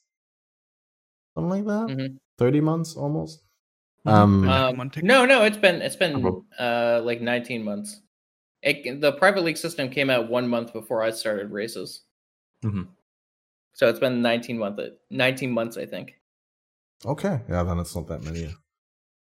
Um, but even so, it's just uh, yeah, I don't know. Like, I, and you know, I take a certain amount of like criticism from people who are like, you know, why can't X be better in racing or Y? And I'm like, you know, I I can see the solutions. Like, I'm not an idiot, but I just, yeah, I'm not going to spend six hundred dollars a month so everyone can play in a race. Like, it's just I don't. I I'm a pretty like, I care about racing and I, I love racing, or you know, I was more into it then, but yeah, I just don't. I don't feel like it should be that expensive to put on a race, and Yeah, you- unfortunately, it is. Yeah, you you automatically ta pay for ten day leagues.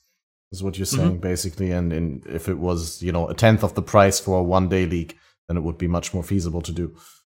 Yeah, I mean the biggest issue is like the amount of players we can we can get in because like we would love to have like two thousand people every race. Like even though it's a spectator sport for top players, like we would love for people to get involved. There ton there's tons of people who would like love to just you know race in these and be like, wow, I'm playing again. I'm playing you know with Havoc, and even though Havoc's twelve zones ahead of me, I I'm in the same race as him, and he's my hero, man.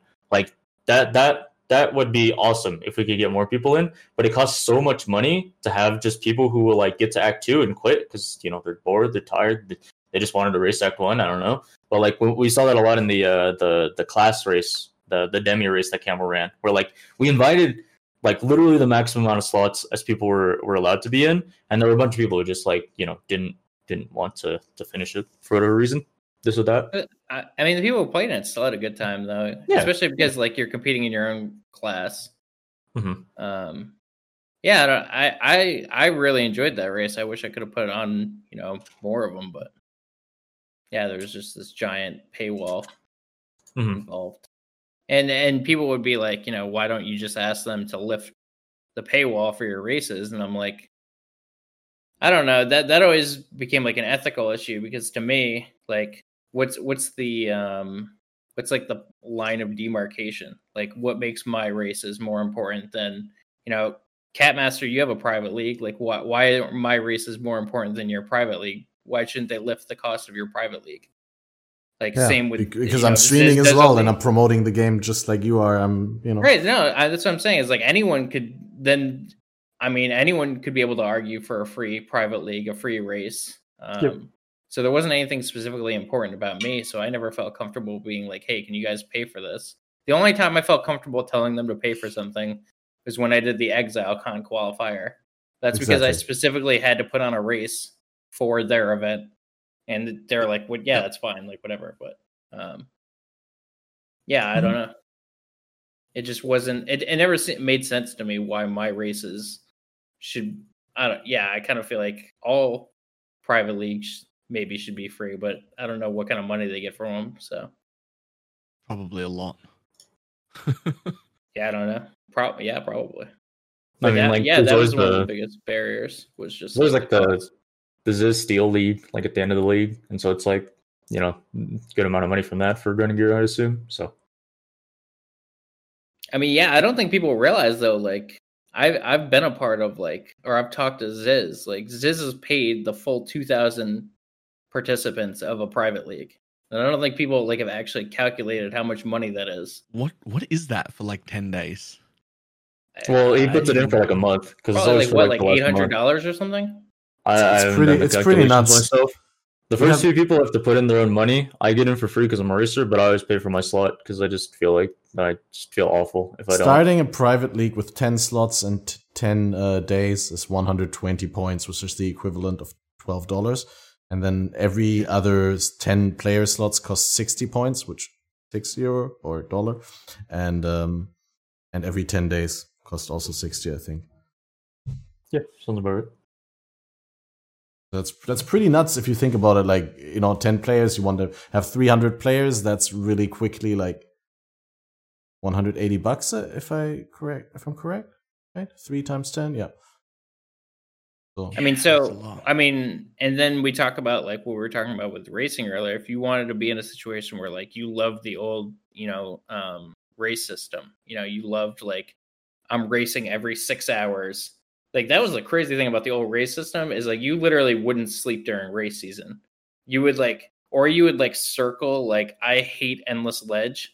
I get to sleep. Thank God I'm sleeping this six hour block right here and then I have to be up for X X X these times, and it just turned into this whole thing. But like, you couldn't even, I don't know, like the race system currently, you couldn't do something like that just because it's like so expensive. Um, which is I partially why we turned too. invite only. Just being like, all right, I'm gonna be up for these 22 hours. Then there's a four hour period where I need nothing. Then there's 16 more hours of races that I want to get involved in.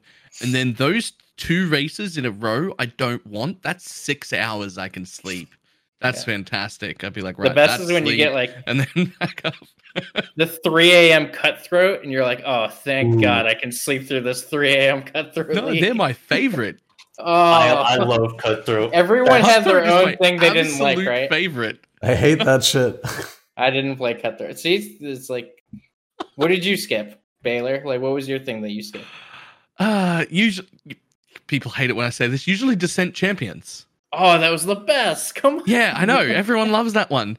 But the reason I skipped it is because I never did well on it. And I had more fun doing things like cutthroat races. And so I was Mhm. just like, you know what? I'll I'll sleep through Descent Champions. It's fine. Yeah, we could we could talk about our, our favorite races. Uh, I, I only got to play in the uh, the legacy races, so it was, it was pretty short. But I really liked uh, Headhunter. I really liked. I mean, I liked all of them. I'm gonna be honest. Uh, I really Dude, liked Uber Endless Beyond. Ledge. Uber Beyond's good. At, Uber Beyond is so good. I, I actually feel like Cutthroat is my favorite though, and I think that it'd be one of the most interesting things to see now. Like imagine like Den Doom and Havoc are racing and they're in the same zone and they go and try to PK each other for each would be other's gear. horrible. It, would- it would it would be the That's most the awful, Dude, Dude, you just get thing, hit by a storm brand and then you die in like 0.1 seconds. yeah, I mean somebody arc mines you off screen, but like, hey, you could have done that first. You know what I'm saying? I guess. I mean, they Uh, could always you, if you do something you do something like that, just put a little bit of PV sca- PvP scaling in it. Be like, okay, all skills only do like ten percent of the damage. You know how mad people players. probably got because you just be like chilling doing this cutthroat race, and then you get to lower prison, you get freeze pulse by some dickhead like halfway across the screen that you didn't even see. People How, how getting is that different the from a regular part. cutthroat experience? But pe- Oh, yeah. people getting mad is the best part. I Yeah, know. that's true. I wasn't particularly fast, but I got to Dry Lake in one of those races, and killing someone there was uh, it's unparalleled, man. The course I was first there. friend I made in PoE racing was from a cutthroat race. What? I was, I was I was like streaming during the cutthroat race, and then Freak came into my uh came into my stream. Mhm. My first stream follower is Freak. If you guys know Freak, Yeah, he's just like lab I don't even.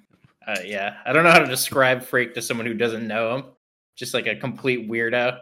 Like if you ever buy anything in like a trade league from some guy who's just selling like 500 fossils, like yeah, I don't know. You know, you Uh, know but what yeah, kind of Freak person was my are. first friend. And you know who actually my second friend in PoE racing was Tower.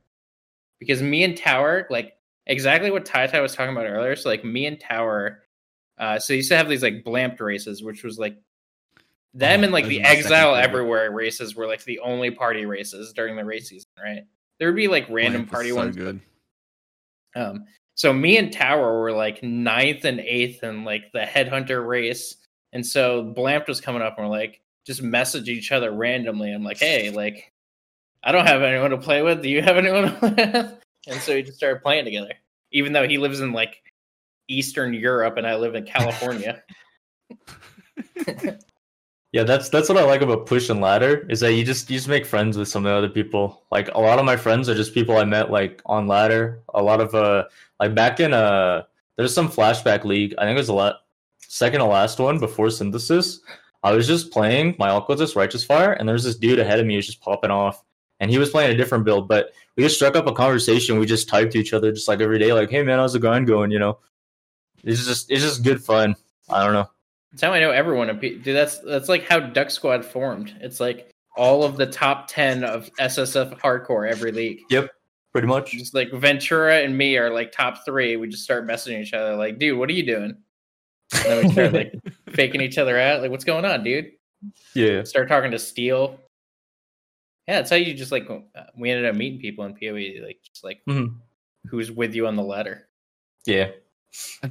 My my brain is struggling to remember all of the things that were in Blamp.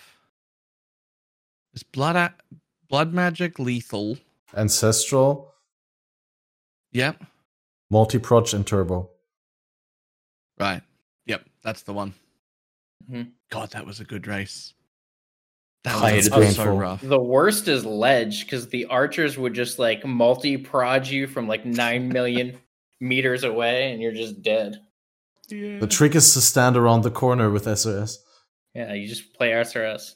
That's why I would like watch people, and I'd watch it like was, like- Dead and Doom was like, "How are you sundering in the Blamp race, dude? I don't even know how you're alive." God gamer. I remember only having three people to play with. It wasn't even a full party, and we just it was just decoy totems everywhere. It was just as many. Everyone has a decoy totem. Decoy totems go out first. We hide around corners. Decoys, decoys, decoys. Well, because you couldn't even do insane Blamp race. race anymore. Because like so back in the day, once you got by Brutus, you're like, "All right, this race is like over, dude. I killed Brutus. I can finally." Yeah. Because Brutus was like impossible. You'd have you need like 30 TPs. Like you just have to decoy immediately, like decoy off cooldown. Yeah, he hooks you once, Yeah. you're dead. Like, could you imagine doing Blamped Merveil now? It would be I was literally just thinking. I was just thinking the exact same Dude, thing. Blamped Merveil is just death. We We're just talking about it yesterday on Aphelion stream. Is like Merveil is so scary now, and it's exactly the kind of PoE I want to see more of. It's just the struggling in a boss fight. Oh, it's so fun. well, Blamped Mervale would be impossible. Close. Yeah. You just farm ship graveyard or something. I don't know. Yeah, you you'd you'd be over leveled by like six levels and res capped and everything before you even went in there. Yeah, you do the secret fairgrave strap, but can't talk about that one. Whoa, whoa, dude. I'm just saying, if there was a blamp race, got some got some some strats in mind. You can see that content in the future on twitch.tv slash titacular. All right, stop, dude. Stop. Underscore. yeah. Uh, tease there. I like that. This guy's content oriented now. That's right. I'm farming content. I learned that one from Havoc. Oh, dude, Blamp. Oh, man. I can't believe I just thought of that that's going to ruin my night. Made my night better thinking about how the fact we don't have it. I'm gonna be honest. I don't like I don't like that kind of kind of race.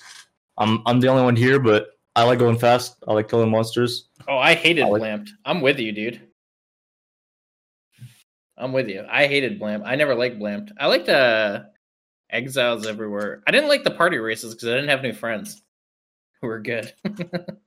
I had Tower, who was like literally Eastern uh, Europe, and then Mhm. the party races were really hard because you would just see like Moors, Hellman, and Waggle like 50 levels ahead of you, and you're like, what the hell is going on, dude? How are That's these pretty guys much- so good? That's pretty much what the first camel race was like for me, and the second one too, I guess. Oh yeah, the first and the second one. Yeah. Yeah. It's just like, oh, I'm playing with the big boys. Look at them. Slash the ladder. I'm 20 levels behind. Cool. But I'm with them, you know. Dude, the first the first race I did was like such a fun and hard. I so I'm in Discord for the whole 90 race with Dead and Doom and Rise, the biggest bitchers about RNG you could possibly play with in your life. Like this guy Rise was like, I can't get anything good, and then he five fusings a six link, and I was just, dude, I wanted to quit the race. I was so mad. like just like constantly, just like who's bitching about RNG this time? Oh, it was mis- and by people who are ahead of me. Dude's first on the ladder, the other guy's third, and I'm seventh, and I'm just like listening to RNG bitching the whole time. Oh man. Well, Dead and Doom's really good at that though. He think every single race he has, even if he's he could be like a good like six minutes in front of the next person on a one hour race, and he'd still be like, "Ah, RNG was so bad, I couldn't get anything." and you're like, "This is the best time you've ever had. What are you talking about?" I get that way sometimes. I feel the same way every now and again. I'm gonna be honest. It, it, right. it makes me sad Dead and Doom doesn't like care about racing anymore because he's just so unbelievably good at the video Yeah. game. Like I don't I- know, like I remember like Tai and me would talk about it. Just like if he practiced, he would be the best racer by far. He's unbelievable mechanically. I talked about it before where like thank goodness Dead and Doom doesn't practice like that often or he just beat me and show me up like every single time. Still a spotlight, you know. But I mean like more more recently you can you can kind of see him. Like he's just he's just doing well. Like no matter what the format. Yeah, if he just plays the game a little bit, he's just like better than you already. And it's just like, all Pretty right, much. dude. Alright. I guess I just lose then. Dead and Doom's in the race. Yeah. And he practiced. God gamer, dude. I think he's the best. to- Him or Cream are probably the best racers. Two best racers ever. What about Tai? Where does he fit in there? Tai's really good. It's just like you can't possibly compete with that level of commitment. I just mean Yeah. like mechanical skill. Mhm. And then if if Cream and Tai or if Cream and Dead and Doom put in that much time, they probably would have been Better than Tai? maybe even slightly better. I Although can't call him right. the the amount of practice that you put in is like a skill, right?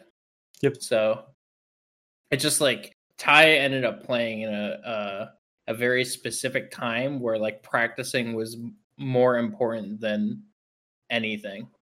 So Mhm. like those guys didn't really have to get as good as like Tai had to get. But even Tai would have told you like if Dead and Doom practice, like Dead and Doom's winning. Like it's just the guy's like ridiculous. He's just incredibly good. Yep. uh, he just doesn't care. So. You don't have Pretty to much. worry about it. You don't have to worry about him practicing. yeah, no. That's why I so haven't Tai Tai can keep getting these fake rank ones. Woo! Easy. Ah, Havoc's not playing. Dead Doom's not. Hey, nice race, boys. Yeah, but I got, I got Chip and I got XL now. They're my rivals, so Yeah. Exile's good, dude. I don't know. I, I feel good about uh I feel good about racing. I hope more people like Exile get into it. It seems like Soupline's like pretty jacked about it and um it's weird to like get people who are like randomly very enthusiastic because it's just like a tight knit group of people. That's why like even Tai Tai, like you're like, oh, there's, there's a new guy. it's exciting. I mean, I'll be an old guy before you know it. I'll be 28, retired. Yeah, you you're know? a boomer. Look at you. Yeah, you're gonna be Look at me. Me. That's the second time somebody on this show has said 28 is old, and I'd like to stop with "fuck you." I'm fucking 32. Calm down. Well, just Tai Tai's looking at me and he sees his future. Yeah, pretty much. That's where I'll be. You know, when I'm no longer able to race. Yeah. That's all right.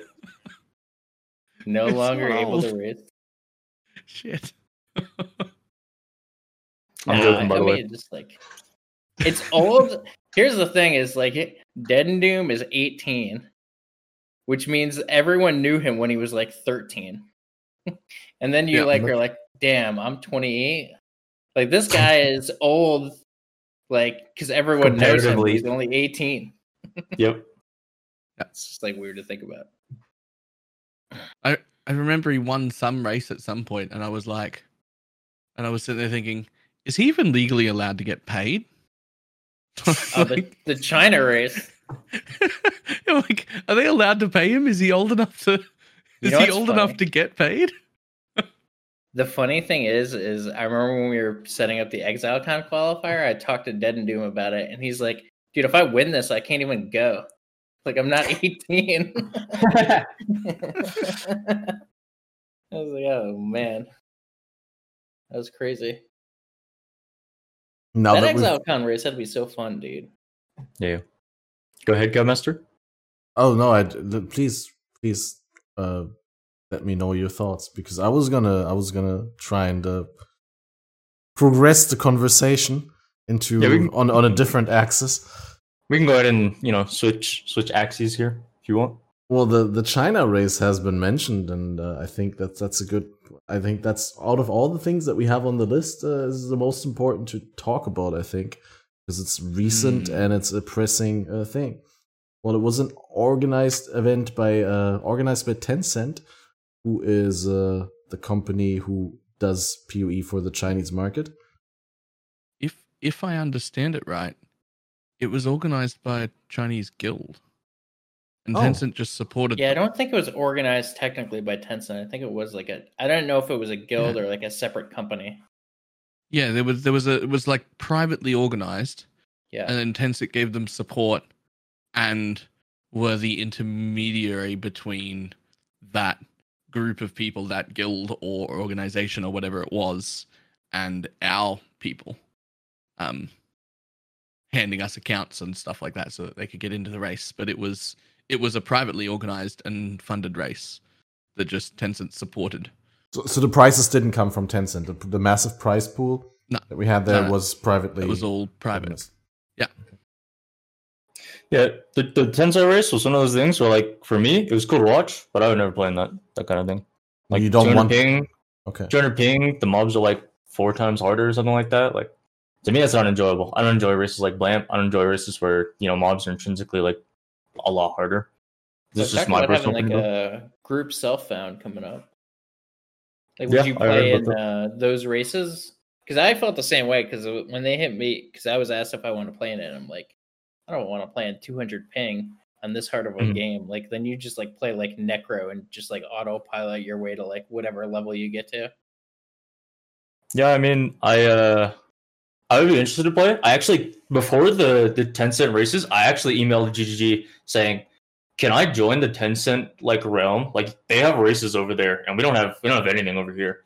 Like before the method race, like sitting around basically not doing anything. It's like honestly, could I just play in the Chinese races? They're like, you'd have to ask Tencent about that. And then method race came up, so I kind of stopped. And then you know the Chinese Tencent race came up, and that was really cool to watch. But yeah, I mean, if if there was like some other like I would have loved to play in the headhunter race, but I didn't want to be like, hey guys, I know I said I didn't want to play, but could you give me an account, please? Because you know you can't just use your regular PoE account; you have to use a specific, you know, whole setup with that. So, but yeah, I would I would love to play in some of the more fun fun events that they've got going on for like you know the next month, I assume. But you've been closely following the the event itself. Yeah, that's just so. So Well, I think that was the worst part about the the China race was all the racers were like, "Why don't we have this?" like, every Yeah. racer just bummed out. Like, why do Pretty we have to play in the Chinese realm for us to be able to have like? It's they just have someone who cares over there. I guess I don't know. Pretty much. Yeah. That was I, I really I really feel a little bit bad because I uh, for just just for GGG because I know there was a lot of complaint about like, hey, like Good. like they've taken your game and done stuff that you've not been able to do for us. Yeah, it's good. They're just like, what's going on? Uh, Like, what's going on? They they can do that, so let's do that. Yeah, you And- can't and like, not just- paste some stuff and bring it over. Not just the, like- the races themselves, but also the the insane like th- there's some really really deep going changes to the game itself, right? There's uh I don't I, I didn't follow it very closely. I watched a little bit Rise here and there. I watched a little bit Carve, but um from what I've seen, there is a a pet that you can buy that picks up lower currency for you. You get to see your ascendancies when you pick your character. Like before you pick your character, you know what it can ascend to, which is especially cool for newer players. And there is like quest reward account bound currency that you can use to craft your gear early on. Yeah, there's also uh like quest rewards you get, just like you kill Hillock, and it's like here's four transmutes. Like in a race that'd be insane. I wouldn't have to worry about you know the RNG of like can I get enough transmutes or like will I be dry for a little bit. Like in the the Dominus race earlier, I was like I'm just missing you know this one bit of currency, and I just gotta you know wait a little bit longer before I can get my level 20 correct. It's gonna happen, but I can't get it 100% of the time unless I like you know really focus in on it. Um, there is something to be noted about consistently there, but like I could go so much faster if I just like didn't have to pick up like most of the rare items on the ground because it's just like I, I don't need them. I, what do I need them for? There's no alts, there's no transmutes. Uh, Yep. So if that's better for racing, I don't know. Are loot pets better for racing? I don't know. Um, I feel like uh, they're two different clients and two different worlds. Well, there's certainly some The- things that are that would just be raw improvements to the game, like the the skill tree planner. Let's go about that. Yeah. Like you're able to pre-plan your skill tree, and then whenever you level up, you can just press a button to advance in that pre-planned skill tree. If I understood correctly. Yeah, there's certain Don't things where it's like there's that's how it no reason for us to you know not have this like the little skill tree planner um but there are other things that are a little bit new more nuanced so like the loot pets for example uh when i play this game and you know it's a league start and i have like i'm clocking in over 100 hours a week uh I'm, I'm having a blast but my wrists are not. And so loot pets would really help out with that. But at the same time you introduce a problem where like in diablo 3 they made it so that the little currencies you pick up on the ground so like the Despress, the forgotten souls you know all the crafting currencies you just pick them up just by being near them. And it was super quality of life. Everybody really enjoyed it but looking back on it i never felt like the currency was meaningful in any way shape or form. Like it was just a number that went up and then like at the end of the day when i had like 5000 death breaths it was like all right i guess i go crafting. Like you know you, at the end of the day you you walk away and you're like well i automatically picked up you know 500 chaos orbs and that's just that's just what happened you know? There wasn't any significance behind it. I didn't feel good doing it. It was just I, my pet picked it up and the number got higher that, that that's how i feel about it is it just becomes an autonomous and it is inherently more meaningless i would say less meaningful i suppose Yeah, I definitely wouldn't want the loot pet. If if it came to us, I wouldn't be super upset about it. Like I'd just adjust, but I don't think that. But the other things that especially the uh bound currency thing. So I could be wrong, but how that works entirely is um any chaos recipe, chaos is bound. So if you do the chaos recipe, that's bound. You can't use it to trade. You can only use it on your own account. And then any currency at all that you find while leveling before maps becomes bound. Now that means a few things.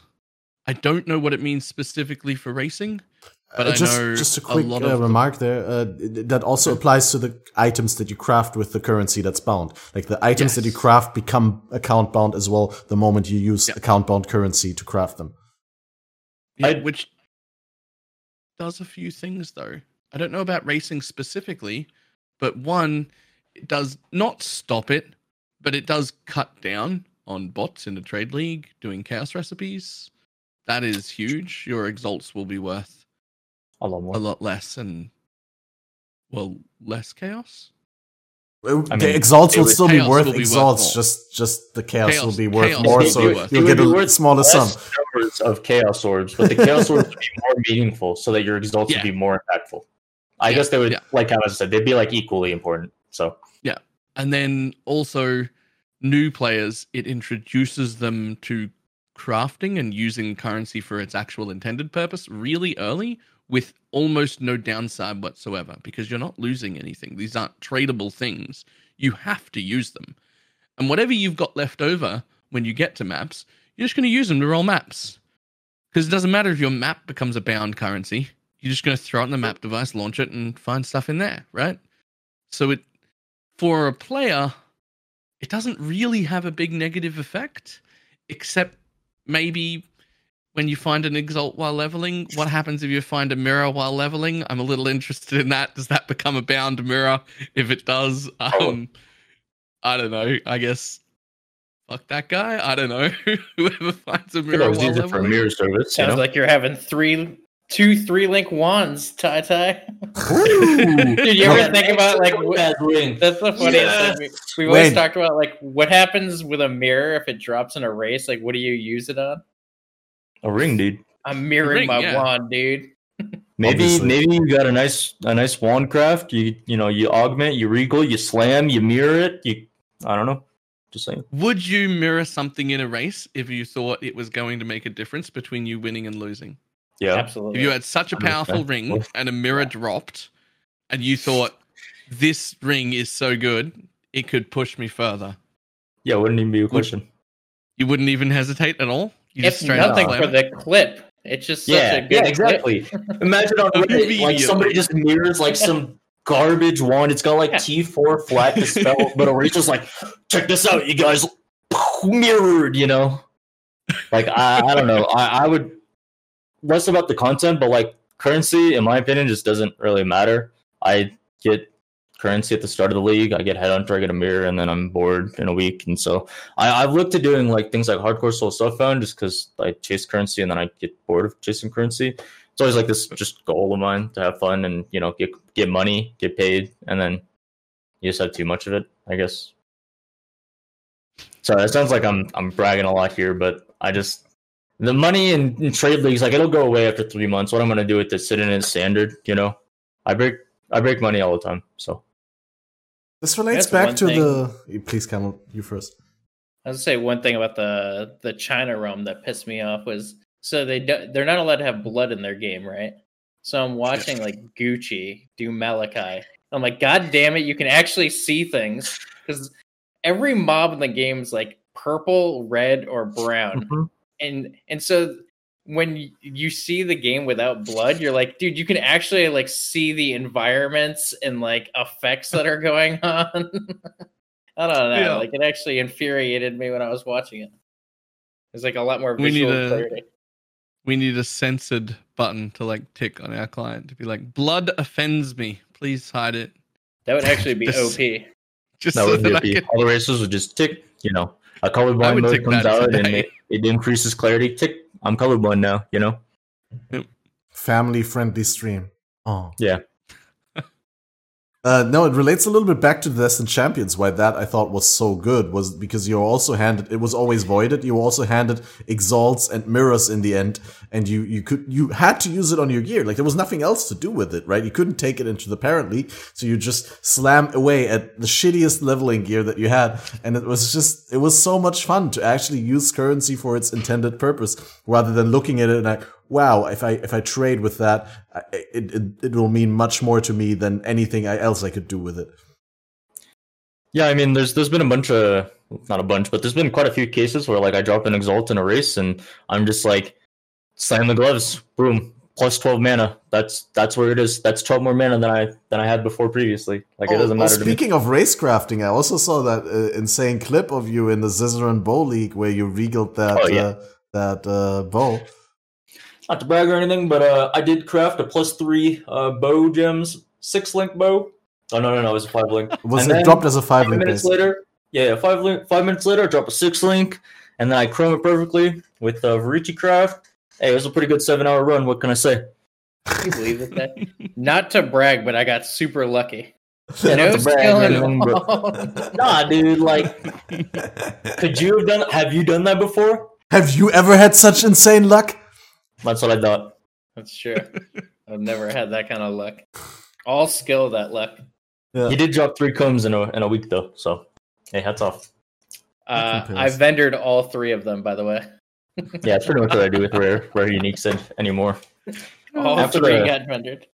After the tabula incident, I like to think about how I can use them, and then like in practice, I'll just think about it, like stop, think about how I'd use So- this so item. Or which this one of my gear pieces could use a divine orb? Yeah, pretty much. I That's- told that's all I Tai Tai the story. So when we were getting ready for the method uh, group cell phone race, it was me, Gucci, crying, and Tai. So Tai drops a mirror and doesn't say anything, but would randomly go to people's zones and just like like he went to Gucci's delve, just dropped the mirror on the ground and picked it up in front of him. like he just like kept trolling us with the mirror that dropped. Oh, that's so good. That's good Group- until somebody yoinks it from under That's him. actually one of the sadder things about PoE to me is that it's become like so, especially with like racing, like league start, how um like the there's a softcore race and that's cool with group play, but I feel like a lot of like the streamers play SSF hardcore, but group play in PoE is just so fun. Like all the group races we've done, when me and Havoc did duo runs, like practicing for group races are a lot of fun. Like I don't know, I just wish there was more of a uh like I don't know, yeah, I wish group racing was better. Yeah, I, I agree. Uh, I I played with Empy's group, so Dampen didn't didn't carry uh, Empyrean Gaming's group, and so I got a you know they just asked me if I wanted to do it. And I said yeah, sure, why not? Did some practice runs, and you know it wasn't like super try hard. We weren't like trying to be the best or make the most money or you know pop off. We're just trying to have fun, and honestly, it, was- it was like what Campbell said. Like it was just so much fun, and it was like, would I have more fun playing solo? Probably not. I'm gonna be honest. Especially practicing. Like practicing as a group is so much more fun. Like when me and Havoc are practicing for a duo race, it's just like because when you're practicing solo, like Tai was doing like 12 hours a day. And Tai like doesn't play the game, so his computer was so bad he wouldn't play with music on because uh, it would like slow his frames. So he's like literally just spamming 12 hours solo practice runs with no Oh. sound because he would he wouldn't play sound with the game either. So he would just like be in silence with his hmm. thoughts. Oh man, Maybe it that's a secret. That's the worst. Yeah, I mean, Yeah, for least- the for the method race, I stopped streaming and stuff and just took a week off and I sat there like I don't know, six plus hours a day with eventually it got to a point where music got on my nerves and so I literally just listened to white noise. Like it was like a white noise 10 hours playlist and I would play it like for like 6 days straight and that's all I did is I just sat there and just like like the whole White time I'm. I'm having fun, but I would have so much more fun if I was like practicing with someone else. Like like if every now and again Havoc would join in a run and like we would just you know do a duo run because there was some sort of duo race at the end of the weekend or the end of the method race. Like that would have been so much fun. Eventually there was, and I hung out with Chip, but yeah. Uh, the the only thing that kept me sane was that I was I was racing against other people, so we'd be in like the global chat and be like, "Yo, XL, you want to do a race, dude?" And he's like, "Yeah, sure." After I finish this, you know, Dominus practice run, and then let me see if I can get Chip in. All right, we got Quantric. You know, we're all just having fun. That that was the most fun for me. So it's not like I was just. There were a few times where I just you know sit there for five hours and just well, so like silent. racing, that could be like a barrier of like it's hard to like practice to get good by yourself and just like sit there and just like Mhm. it can be really boring. yeah So like it's good to like get to know people. Like you get to know people who are like with you on the ladder, or like Mhm. that's like the cool thing about Discord is like you know people can go join you know various racing discords and jump into Ask you know questions. Soupline's race, and then I'm Yeah. like, all right, I'm racing against Tai Tai. And we go send him a little message. I'm gonna beat you, Tai Tai. And Tai Tai shits on you, and yeah pretty much. It's fun. I mean, Good time. I don't know last racing. part, but yeah, and it's that's, good for it. that's also one of the cool things about racing is like all of these people are not hard to get a hold of.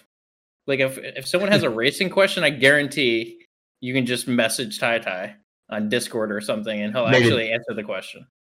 Yeah, I mean, I get I get tons of questions on my Discord. I'm just like, I check it every now and again. I'm like, here's the answer. You know. No, Like, but you know what I'm like. How Oh, did yeah, you yeah, yeah, start? Like you start by just like randomly messaging Wrath or someone, right? Like or like Wrath message you or like I think racers just kind of show up, dude. I'm gonna be honest, and I do the same thing. Like if I see someone practicing racing or I see somebody racing, I'm just like, yo, race stream, leveling stream. You know, I'm annoying in that way, but like, uh, if someone's racing or someone's practicing for a race, I'm watching a, a decent amount of the time. I don't watch nearly as much as I should. Like Tai watch like everybody. He like Dude, Tai really watched everyone. Literally like- everyone.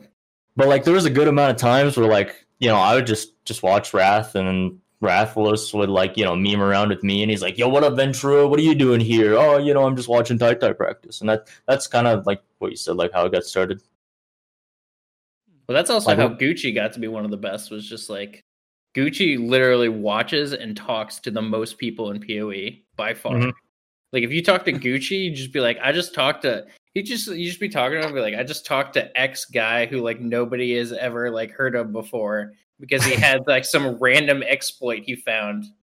Like I forget what league it was. It might- It might have been in Method GSF he like found out from some guy who like farms three headhunters at the start of softcore trade league every league and like nobody had ever talked to him. He's like yeah just hit him up and like he told me exactly how he does it because we were thinking about trying to get a headhunter and the method gsf to just like flex on people. Uh, we ended up doing it because we figured out there's a fair amount of rng involved to try to get it on the first try but yeah I mean I've I've done that before. I've gone to PoE Ninja looked up a build. And I'm like this guy's got exactly what I want. I might change these things but let me ask like two meaningful questions and then I'll just be on our way. And that's pretty much it. Like we'll just start talking from there and you see with the like the community racing too it's just like how much people like are like the PoE community is great like honestly that's Mhm. what keeps me playing and keeps me around is like even if i don't love the game like i'll still talk to everybody Mhm. and yeah everyone everyone in it you know you don't, you don't really meet dicks that often like everyone's pretty chill and everyone's down to help each other yeah, I don't I don't know anybody that I don't like. Uh but yeah, it's kind of just like a pretty inclusive thing, like community where most people can just get involved if they just want to put in a little bit of effort, you know, learn a bit of things, you know, have a few memes, have a few laughs. Like like brittany for the some number of races ago, brittany was in my chat like every day. I didn't know who brittany was. I was like, yo, what up, dude? How we doing, brittany Glad to see you back. Just every day for like two months straight. And then I was like, oh, she's a commentator. She was studying for this race coming up. Oh, I didn't even. She was just, you know, getting the know-how from one of the races. She was in other racing streams too. So, yeah, it, it's really just like an inclusive community. I would say. That sounds so wholesome. But yeah, I, I couldn't agree more with uh, the, the factor that uh, the community is what keeps PoE going uh, for a large part. I mean, obviously, GGG is doing a very good job with their um, periodic releases um, Yep. and continuous expansion. But if it wasn't for the, the loving community, and that's what I said earlier as well, it's about the hardcore audience that you need to keep interested in the game because those are the people who make the guides. Those are the people who, who push the hundreds, who, who win the races, who, who make the YouTube content. And that's what people um, aspire to. And, and if, if that falls away, if, if GGG doesn't keep the hardcore audience involved and loving the game, then I think slowly but surely the, the rest of the community would fall apart as well. Mm-hmm. Yeah, I agree with that. Yeah, I mean, I've been playing games for a while. Obviously, I played like you know WoW, and I- I feel like PoE's you know for a long time had the best probably community in video games. Just like a group of people who really want the game to do well, and and racing is no different. Just people who really want racing to do well. Um, like one of the initial conversations I had with like Gucci and Ventura, who really helped me put together that first race, was just like I want people. I wanted to set up like a a race where like people are like, all right, this isn't something that's impossible and hopefully it'll get people to make more races. Um, and yeah, and we ended up like now people there's systems. I feel like putting making a race isn't that hard because we've done it so many times that yeah, we just have like everything in place to be able to do it. Mhm. Um, There's some there's some logistics involved, but like you know, for the most part, it's uh it's a lot better than when we started. I would I would say. Well, even with the logistics, it's just like if someone messages me and they're like, "Hey, I got a question about X," like I'll I'll always answer a question or help try to help someone set Mhm. up a race. Um, doesn't happen too often anymore, just because I retired. So I think people Right. are figuring it out on their own. But like, I don't I don't think I've ever actually talked to Soupline. He's just kind of doing how how have those races been? He's just kind of doing his thing, right? They're good. They're just doing his thing, pretty much. Yeah. Just kind of like he just He's not like you know, let me grow this huge thing and make it a huge PoE sports. It's like let me just get the boys together every Friday and we're just gonna race. That's what it is. Well, that I mean, that's that was another thing. Uh, even beyond the racing was um, how many people got like casting experience? Like Brittle got Mhm. casting experience. Ziggy got more casting experience to do the ExileCon race. Rise, Octavian. Uh, Octavian, yeah, all the people who did the method races. Um, I don't even know how many ended up doing. It was like eight or something. I ended up getting casting experience from it. I casted the the method uh, Awakener race, Oh, which was a, Uh, a real challenge. How do you feel about casting? Long. Uh, I'm skewed because I casted 24 hours of a league start, and it was uh, it was a challenge. It was a real challenge. Where you did the entire 24 hours in one go? No, no, I did eight eight hours on the first day, eight hours on the second day, eight hours on the third day. And league starts like really hard because there's just like no focus to it. She's like, okay, well, this person's mapping. It's literally like just like doing a comedy routine. However, I figured out a cheat. So like on day two, Carve was streaming, and I love Carve. Carve's like one of my like good buddies from PoE, and That's so I just like I figured out that he was listening to the cast, but wasn't it wasn't coming through on his stream, like Mhm. the sound. So I would just randomly say things to make Carve laugh, and then just watch his reaction. And it was just like me and Carve doing like weird like comedy routines for like five hours a day. that, Oh, it was the best. that I is love pretty good. Yeah, love Carve. It's a pretty Oh, cool thing to do to set up. I, I've, I've been thinking about that like as well. Like I, yeah, it's just cool to be able to do audio routing in a way that your stream listens to something else that you're listening to, not just for like, you know, listening to race events or something like that. Also, I don't know if you don't enjoy a particular style of music or like one song, you can just you know fade it out for yourself and and have it running. It's a good idea. I do love that. Balor can do looked that. like yeah, you looked like you wanted to say something for a moment. Uh, just that was just one of my favorite bits of the Go XLR was rerouting audios to different volumes, and now the game volumes are all much louder in my head when I have when I can afford to have combat sounds on, but I don't have to deafen stream. Now I can hear stuff over the top of my music, which I couldn't before. Uh, I really like that. That's like one of the things about racing. It's like uh, I remember during the duo race, me and Havoc like we're taking this seriously. No music, nothing, dude. We're just gonna sit here with our communication. like yeah, that's so funny when you see someone with no music. Like, oh, this guy's taking it seriously. Dude, when I practice with with my duo partner, an actual horn, we are just like, "Hey, man, I don't have a partner. You don't have a partner. Let's just have some fun, dude." That's pretty much what it was like.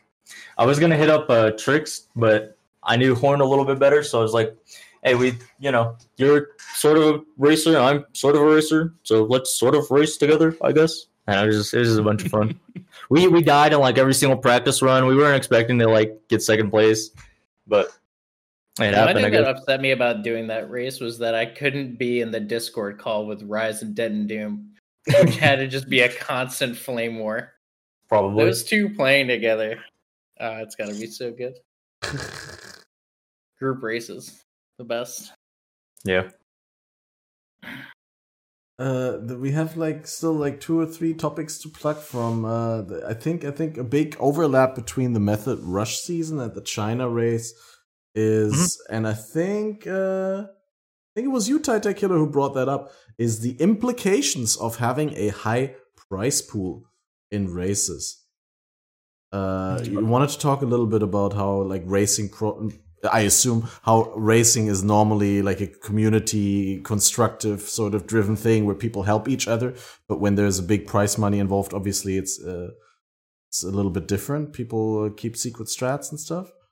Oh yeah, I want I want to hear Camel's thoughts on this, but basically just expand is like like with with ExileCon, I just completely like shut down all communication with like you know other people and uh not everybody. I still talk with friends, obviously, but like I wasn't gonna like leak strats to other other racers and be like, hey, what do you think of this? You know, what do you think of that? Uh, I did talk with like a few people around that time, but I wasn't gonna like you know ask Tai what he's doing. You know, he wasn't gonna ask me what I was doing. But you know, if there's like some races where like the prize money is like ten bucks, and I can go and watch Chip stream because you know he streamed the the Soupline race last time, and I can see how how he did something, and I can see how I can improve.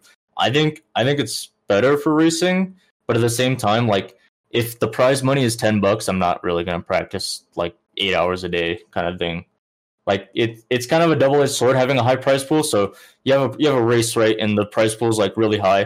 People are gonna practice like super hard, but people aren't gonna like communicate with it. I think the communication takes place after the race, but uh, sometimes you know there's another race coming up, like it's not too much communication there.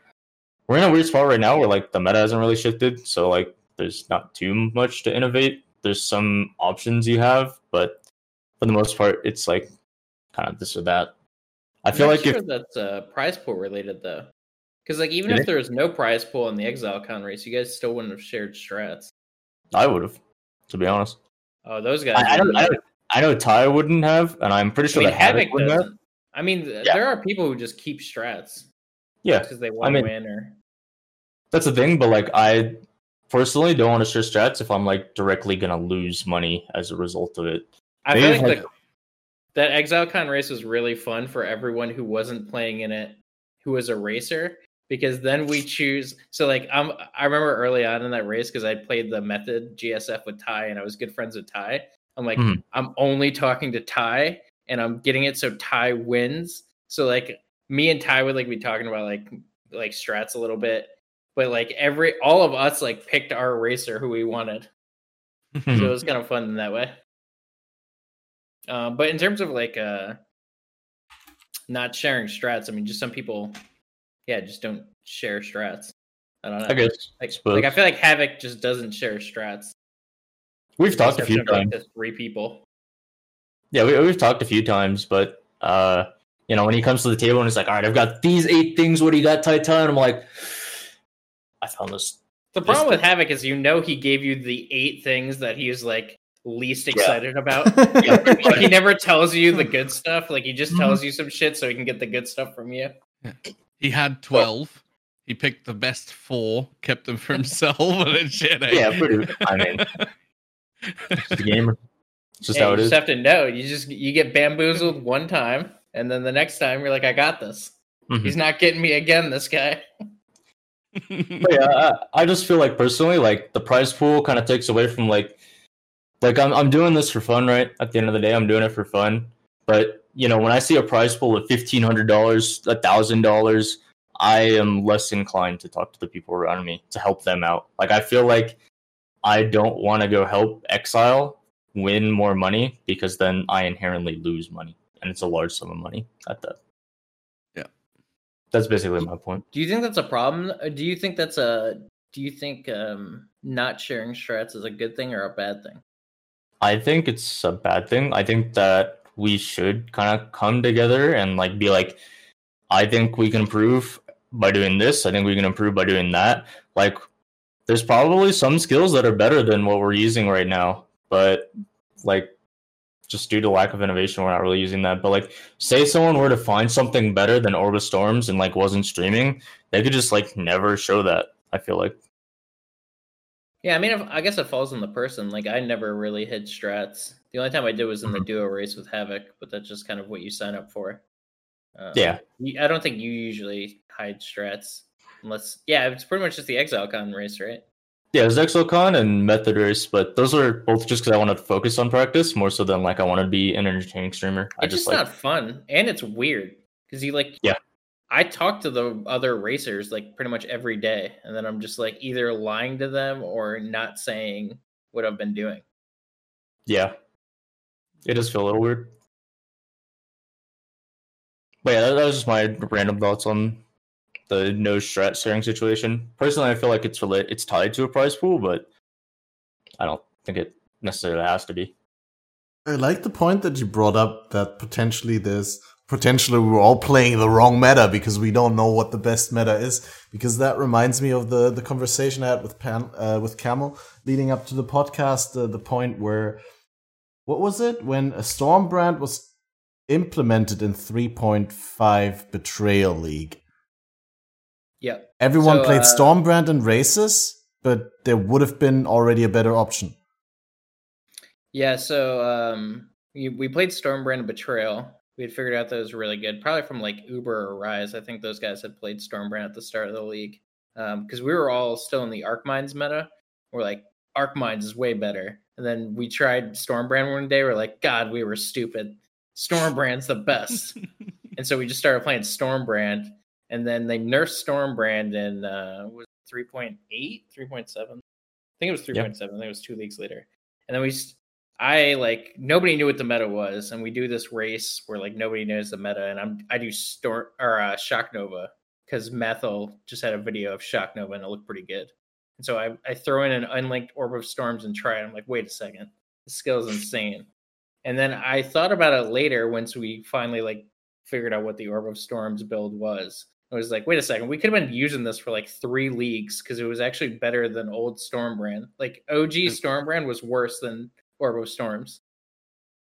So there is Huh. there could be anything. Like Ice Nova could be the best. Havoc does this all the time. Havoc's just like, dude, there's probably a What skill out there we just don't know. Yeah. What if Yeah. melee's It the all play? starts I like to entertain that thought too until I actually load up a melee run and I'm like, I'm doing something fundamentally wrong here. So What if Chain Hook Inquisitor is the greatest What racing build if? of all time? What if?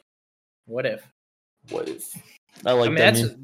honestly, I think that's like the the thing that Havoc is the best at, above all else, above anyone, is just like having an open mind.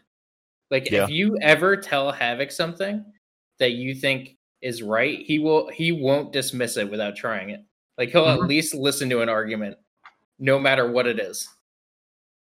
Which is in PoE where like there's like pretty much like an endless amount of possibilities of things you could do. Um, Mhm. is like a really good mindset, which it, I, it makes sense why he's like one of, One of if top not the best player. Yeah. Yep. 100% agree. I'm sitting here thinking about Ranger now. Yeah, I mean, you can get some pretty nice times as Ranger. Uh, Anything else but Toxic Rain? Yeah. anything with Mirage Oh. Archer in it? The that's come on, Oh. Tai Tai, don't do that. Yeah. Yeah. This Mr. Sharon Strats isn't sharing anything on the Ranger strats. Look at this guy. Your Rain of Arrows, and you get a wand, or not a wand craft, but you get an elemental, like a lightning craft, on your bow and all your jewelry, and you pop off. It's That's like the problem with like this is why you don't like speak in absolutes because like in a perfect world you can have a ranger run that's better than any witch run. Mhm. Like if it, in a perfect world, if you the just drop problem is you just transmutes, never make it. Yeah, You good luck dropping that many transmutes on me. I'm gonna be honest. like you get the three link green at level one, like off Hillock. Yeah. You get the whole setup. hmm Um, so, so maybe just someone needs to be brute forcing the numbers. Maybe. I don't know. Maybe we just need more uh, innovation. It's partly uh, my fault, but.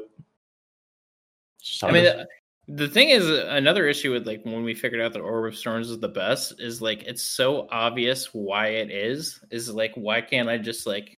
You, then you just start thinking about every skill. You start second guessing like everything you know about the game. She's like, wait Mhm. a second, this this skill instantly is placed, and if you have like chain any AOE or prolif, like it just one shots the screen. So like I actually had that thought when I watched um Wins, if you know Wins, the uh, software player, Yep. because I think he was the first person I saw using the uh was like consecrated path mines. Is that what that build is? The the level one that does the consecrated ground, like I don't I don't remember Purifying what that skill's flame. called. Yeah, purifying flame. Sorry, thank you. Uh, purifying flame mines, and I'm like, oh shit! Like, I, I've never seen anyone use that skill before. Like, I didn't even know it was good. Best mine builds ever. It's insanely good. Yeah, like hits the whole screen. Like it's yeah, Yeah. it's really really Like the first, the first mine hits like a little tiny area, and then every single mine after just keeps cascading out and out and out.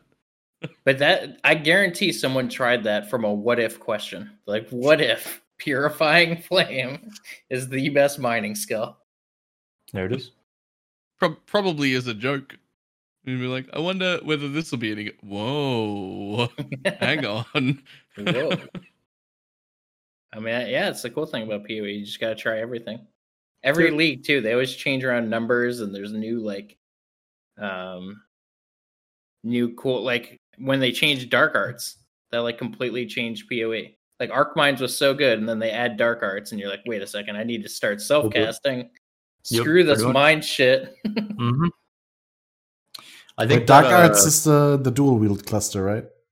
yeah, For those Yep. of us Yeah. who are not Cool very down. familiar with the notable names. Yeah. Cooldown recovery on travel skills. Yeah, it's pretty good. It's pretty It's got some movement speed on the left side of it too. Kind of nice. Some spell damage while dual wielding. hmm or they make like other changes, like the when they removed Alchemist, which is still the worst. I hate it. You I mean want Adrenaline? Alchemist. Or what, what was it? No, no, no. The that the flask the cluster on top of which Oh yeah, Yeah. yeah, yeah. Alchemist. They're talking about the the Beastcraft. Yeah, I think it was goaded. Oh, I still I missed the Beastcraft for the adrenaline. Yeah. That was like one of those things where it's like they clearly don't care about racing because like limiting the RNG with something like that would have been so good. Yeah. For anyone who's not aware who didn't play in Beastie you used to be able to guarantee an adrenaline from uh, mobs and climb. You'd like capture the mob, the goats, and then you'd have a guaranteed adrenaline. and Yep. pretty much every winning or world record run that has been done was with an adrenaline. I got a world record without an adrenaline. A world record Act 10 run without an adrenaline. And then I lost it three hours later to Tai. Never get a world later. record. Yeah, never get a world record when Tai's around you. Yeah, pretty much. I mean, you can go for him now. That's that's what happened to me. Tai just you know popped off. Funny story, actually. I got the X10 uh, Kitava world record. You know, some months after Tai got it, and uh, you know Havoc Havoc beat it by like less than a minute, and I was like, all right, let's pop off, let's beat Havoc. And then Tai just came in and beat it by like eight minutes or something like that. I was like, all right, I give up. I'm just gonna focus on school. I'm gonna be honest. I'm just gonna get focused on school. Yeah, and then we like all had theories of like, is Tai just holding onto the onto VODs? Yeah, what if he has a everyone beats him? drive? There was a copy pasta where someone was like, Tai twenty three reaches over to his his drawer, pulls out flash drive number twenty three. You know, he's like, I'll upload this run today. Yeah, He's got a bunch of folders sitting on his desktop Yeah. with, that are just named different times. Yeah. So exactly. And that whoever is wins only next. He could just be like throw the one in above that. Yeah, exactly. Because it didn't make any sense. I had I had a world record for like a two hour and forty five minute run. This dude uploads a better one in three hours. I Yeah, was like, what? How did that even happen, dude? it's just that good. You just randomly started at the same time as you. It's just better. That's just, Just how better. But is Some people are just better.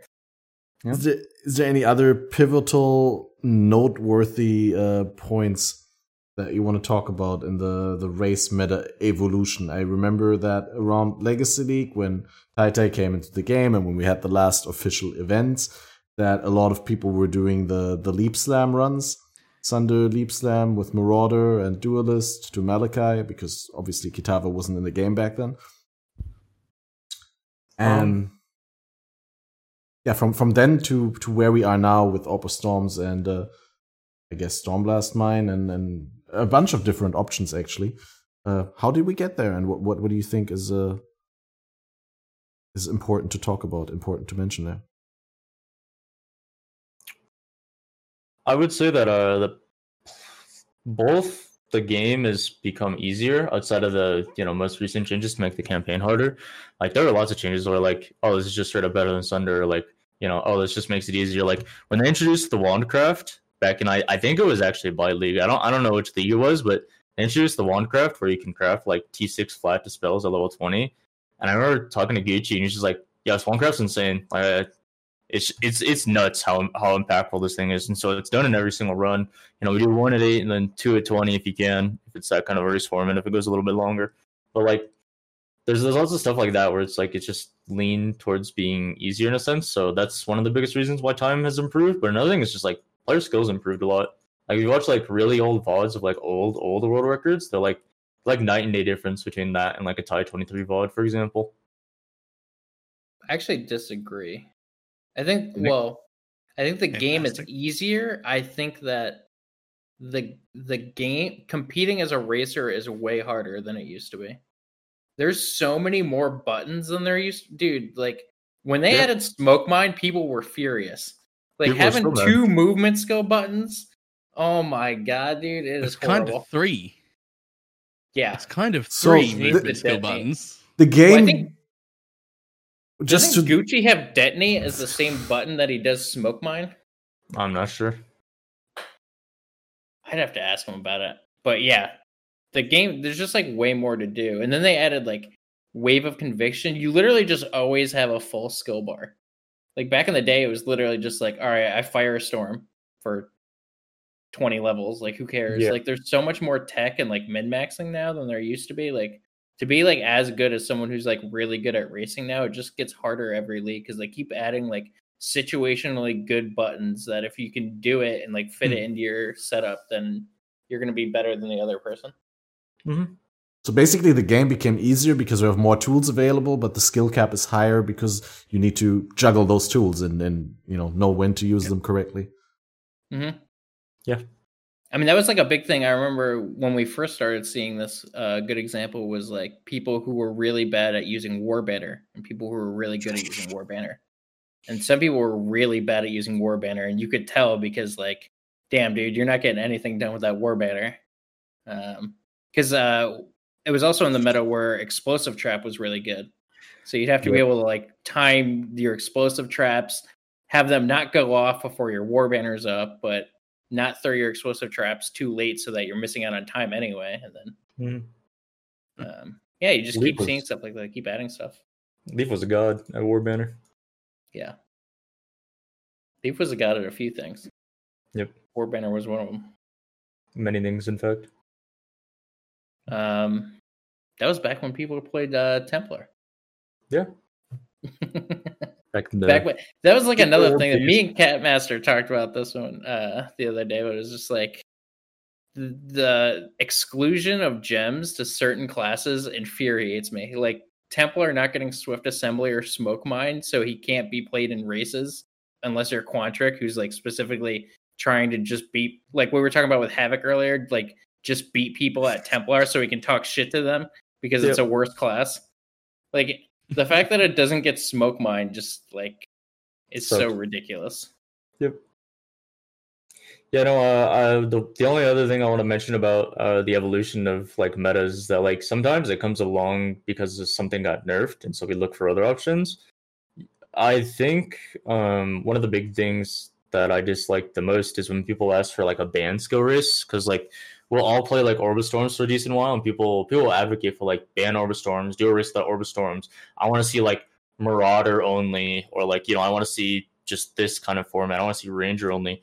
That's that's cool and all, but what ends up happening is like, say Orb of Storms gets nerfed, then we have one race where people are doing random stuff. We don't really know what's good, and then we look at you know whoever did the best, and we're like, cool, that's the meta now, you know. Or we can look at some build and be like, this is this is it, like this is going to be the next meta, and so that that becomes the meta for the future Mm. like my, my point is that if, if we if we banned Orb of Storms we would have one race where people are playing some wacky stuff. People are playing some pretty cool stuff, and then everybody after that would just play the same skill. It would just be the next Orb of Storm. Hey, What There's, um, happens? Sorry, go ahead, Balor. Go ahead.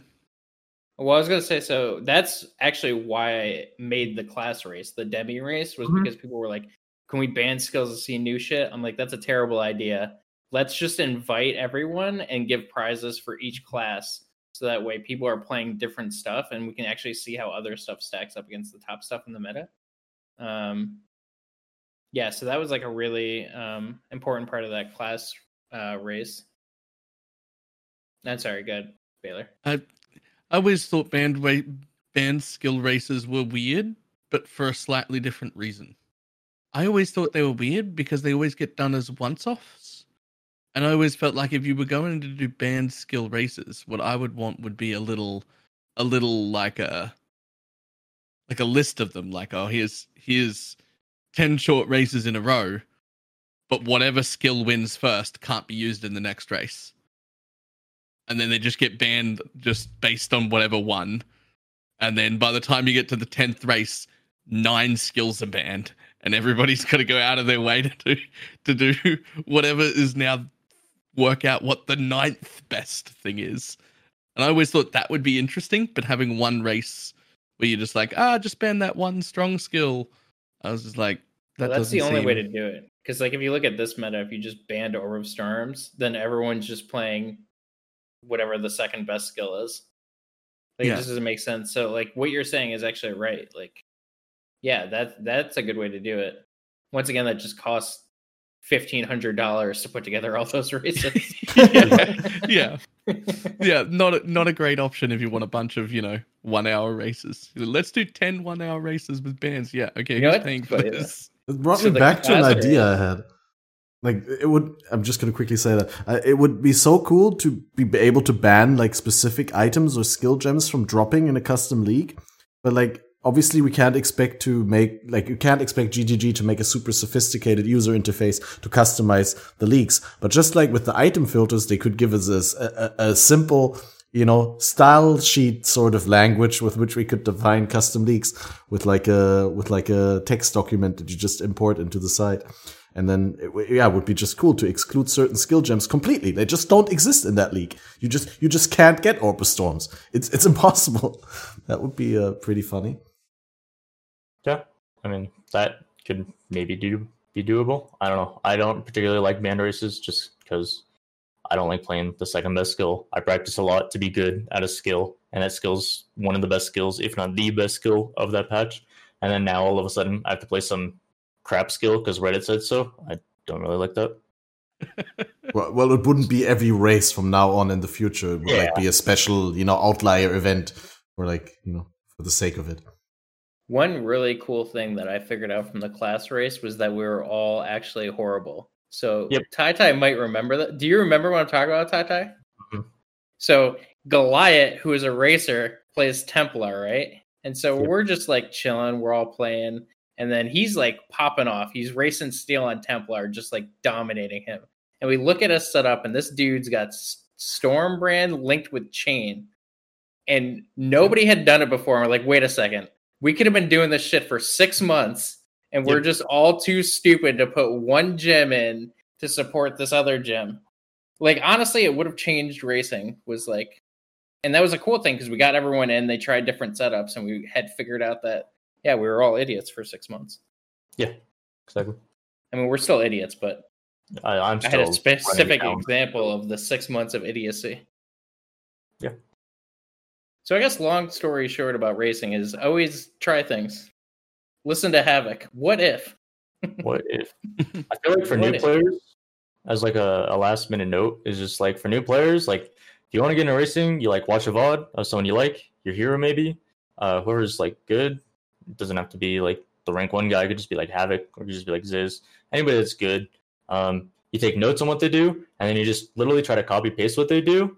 Um, too many people like try to reinvent the wheel without having the means to do so, and so if you know what you're doing when it comes to racing and like maybe you're like within the ballpark uh you can you can actually start to like think from then on i feel like. Um obviously you can make innovations and you can make things that are improving uh but if you start doing too many weird stuff you'll deviate from like an actual speed run i feel like. Um for most people i would say don't race against racers race against yourself. Uh you should copy racers copy what they do but don't copy their times until you're like within a few minutes of them uh otherwise you get discouraged you know, you should do this for fun. You should do this because you want to. You want to improve. That kind of thing. Well, that was one. I brought this up earlier. That was one of the criticisms I had for you, Tai Tai. Was I feel like you were in that spot for longer than you should have been. I used to always give him the. Uh, I used to always give him the criticism of he was thinking too linearly. So he would just try to like copy, like let's say Havoc, and he would just keep speed running this thing instead of Mhm. actually like slowing down his practice and like thinking like critically about how he can improve. And I think maybe he just thought he was worse than he was. Like he reached a point where he was good at the game, and then once you reach the point where you're good enough at the game to be able to like replicate someone else's run, you should be starting to think for yourself about how to improve, as opposed to just like stacking yourself up against another person. Mm-hmm. which he fixed. Look at him now; he's all grown up. Oh, thank you. Oh, But yeah, Very- do you guys have very anything else to say? You probably have to leave really quickly for the for the event. Oh yeah, I got a I got a neck five race in one minute. So I just One minute. All right. Yeah. Well, eh, well All right, we'll, probably hang out and then and chat for a little bit, but you're obviously excused, uh, and uh, we'll we'll be um, keeping a close eye, close eye on your progress. Thank you so much Yeah. for joining. And if you guys don't know Tai Tai Killer, make sure that you familiarize yourself with him by watching him race. All right, thank you, everyone. Bye bye. Bye-bye. bye, die, die. Yeah, I have to fix the overlay. You guys can keep the show running. Hi, Balor. Hi, how you doing? Just hanging out. Hey. You know, are you not doing any of the races from today? No. Do you, do you gonna- race still? Um, not organizing. know. Um, I don't know. Maybe I just haven't been playing the game too much. It's a little hard for me just because if I stream it and I play in it, people kind of expect me to do well, and if I'm not practicing or anything, it's a little bit difficult. Um, I might be doing um China, the Chinese rum. I think might be doing a group self found. Um, so we might be getting a group together for that. Um, Ah. Gucci asked me if I might want to play. Gucci's like probably my best friend in PoE, so might play with him on that. But uh, yeah, I don't know. I'll do like the league start. Generally, m- my thing about PoE is uh, like now I just don't play it if I don't want to, which sounds obvious, but Yeah. some people end up playing the game even when there's like a bunch of stuff they have problems with it. So That is, You know, that I- is not that obvious. I I know play, it sounds uh, like it should be. I play like Right. the league start, and if it's just like if I'm not having fun, I just stop playing. Yeah, Um, that's nearly a like, talent all in stuff. its own. Just being Yeah. able to leave and not play it. Is not something I'm good at. yeah, I mean, I'm the same. Like I used to like, especially with like league starts, you'd be like, oh, this is kind of annoying, but you know, I got to push ladder, or I got to do this, or I got to do that, and then now I'm just like, ah, whatever. I'm just not, not really loving it.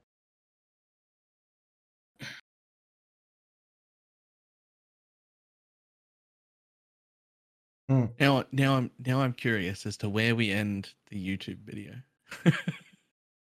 Uh, I think we're still gonna talk. One, one, one section is something that I don't. I mean, it would have been nice to have Tai Tai Killer's input on that, but I think Camel has a lot to say about that, and that's something we've probably touched upon in some uh, moments, but we didn't really go in detail on that, and that's how uh, could GGG improve the game racing experience. Like we touched a little bit about RNG and, and skill gems and infuriating things, but I think Camel had like an entire list almost of, of things that could be easily changed in the game to make the racing experience better without negatively impacting the game for anyone else. Um, yeah, I mean, some of the, some of the stuff that was on the Chinese realm would be obviously beneficial. Um, we've always had issues like I talked about with the Beastcraft earlier. One of the things that was actually an underrated thing at the time because most people were playing Sunder. Um, so you didn't really use Quicksilvers. People were doing like leap slamming and stuff. Um, I think if they cared about, I think one thing that um, one criticism that racing gets is that it somehow takes away time from GGG developing um, the game as people see it. So like mapping, um, doing like you know softcore trade pushes or whatever um, end game stuff. So one of the cool things is that we don't have a ton of overlap um, just because a lot of people not a lot of people but there is a certain group of people who think that the story mode of the game is just kind of like a tutorial for the actual game which is like mapping and so a lot of the changes that you could make in story mode don't actually affect a lot of players or or if you increased or limited the rng and increased you know um, drops that people are getting like people talked who played through the chinese realm like you getting all this currency like you getting four chance orbs in act three doesn't ruin the economy of the game right? It just makes the game more pleasurable for your playthrough. And so to me like limiting rng you know maybe making like a standard way to craft like adrenaline because adrenaline's such a major factor in RNG. Um, someone IDing adrenaline off Act Two doing the Den quest, like you get so mad if you see someone do that. Um, so yeah, just like basic stuff through the story mode of like trying to equalize it so that you know the game has a lot of RNG already involved, and I'm not saying we're like completely get rid of the RNG. It's just like it's a little too wide, and it has been for a while for my liking. That's fair. I mean, if you if you play competitively, obviously you you want to more or less consistently perform better than than other people who are less skilled than you, and if if RNG offsets that more often than not, then it, that's yeah. I mean, it undermines your efforts. I can see that totally being frustrating. So like what do you guys think about like um what if like the vendors always had a three link at the start? Like See- the level one vendors. I, I like I don't even know how I feel about it. I'm just like curious. Like what would that ruin the game so that everyone just has a three link at the start?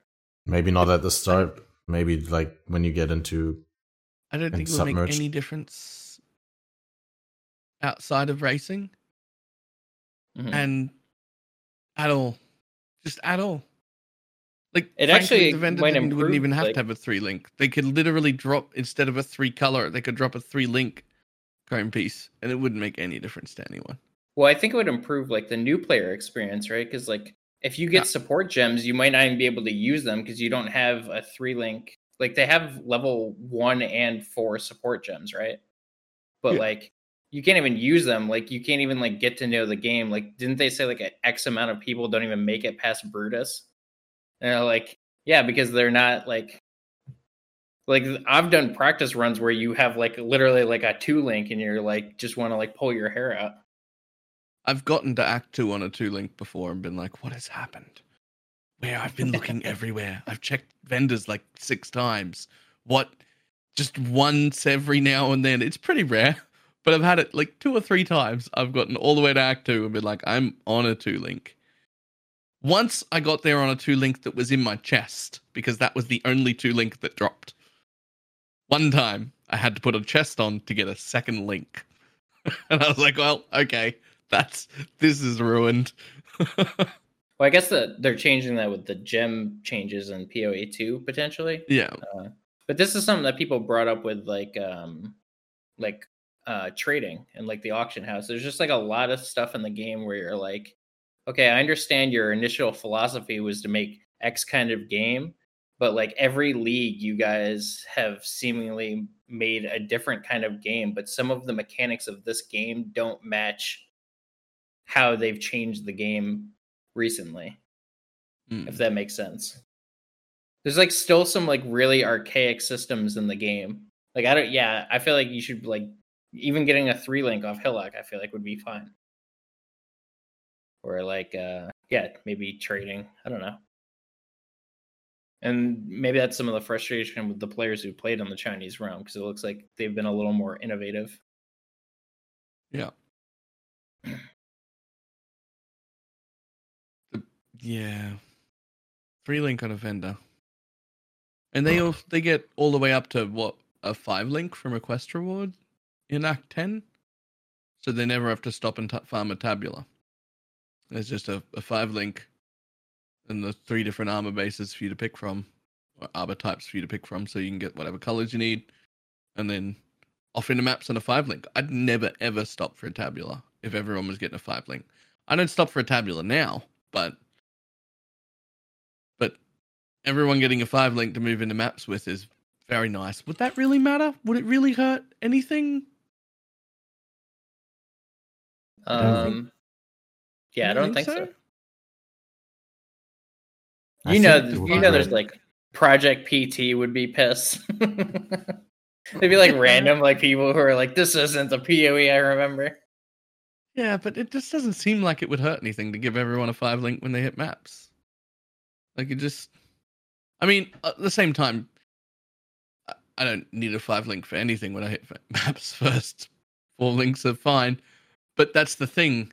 Depends on the build. If we know enough to have the right kind of power and crafts behind the character when you get to map, you're almost not going to notice the difference between a four link and a five link in early mapping. You're going to one shot everything you move through.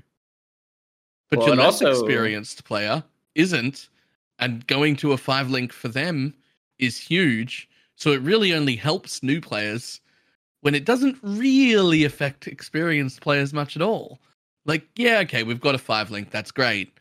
But you know what? I was going to have a five link or a six link by the end of day one anyway. And my early mapping experience on a four link wasn't going to be bad. So you really haven't made a huge difference to me. But you've given the new player and the less experienced player that five link, which is fantastic for them. And that makes that smoother. So. Uh, well, all know. that stuff only, literally, only affects day one of league start. Like Yeah. you would vendor the five link probably and like softcore trade on like day three. You're like, whatever. But like day three, they're hidden. That better be a five link six socket, or I'm not going to see it. Yeah. Yeah, I, I like don't it- know what I think about that, honestly. Like when I started playing the game, no one would really plan around getting a six link. Six links were like this unobtainable, like ultimate goal. Most people would would plan around a five link in their build. And Yep. and by now this position, like what people plan around, like nowadays everyone takes a six link for granted. You're gonna have a six link. And uh Yeah. Even solo self found, you're just going to have a six link. Yeah, I, it's hard for me because I see both sides to the argument. I see that you know with two big RNG drops and two mean impactful things that it's it's true RNG dependent to be good for competitive racing, but at the same time, I as a you know also casual player, I like the randomness of randomly getting something that's very impactful for my build. Because it feels good. Like what we talked about earlier with the randomly in a in a in a race um getting a, a plus one wand or or like something Yeah, it's definitely a balancing act. I could I could understand someone who's saying that uh yeah, there's like a, obviously a good feeling to get good RNG, right? But there's also the converse of feeling really shitty about your bad RNG. So I don't know. Yeah, I don't know. I guess I, I kind of just enjoy the level playing field a little bit more. Um on certain things, I, I don't know. Like I said, I could be I could have been wrong about the three link idea, but I think adrenaline has just been too uh too important and it's kind of really hurt racing how like uh how important adrenaline is versus the RNG of actually getting it and when someone gets it. Um yeah. The should- other solution to Mhm. that could would be to just raise the level requirement of adrenaline to like 61 and be like, no one has it. Now you have to roll one when you get to maps. You could do that. Although then you're having not so much fun for a very long time.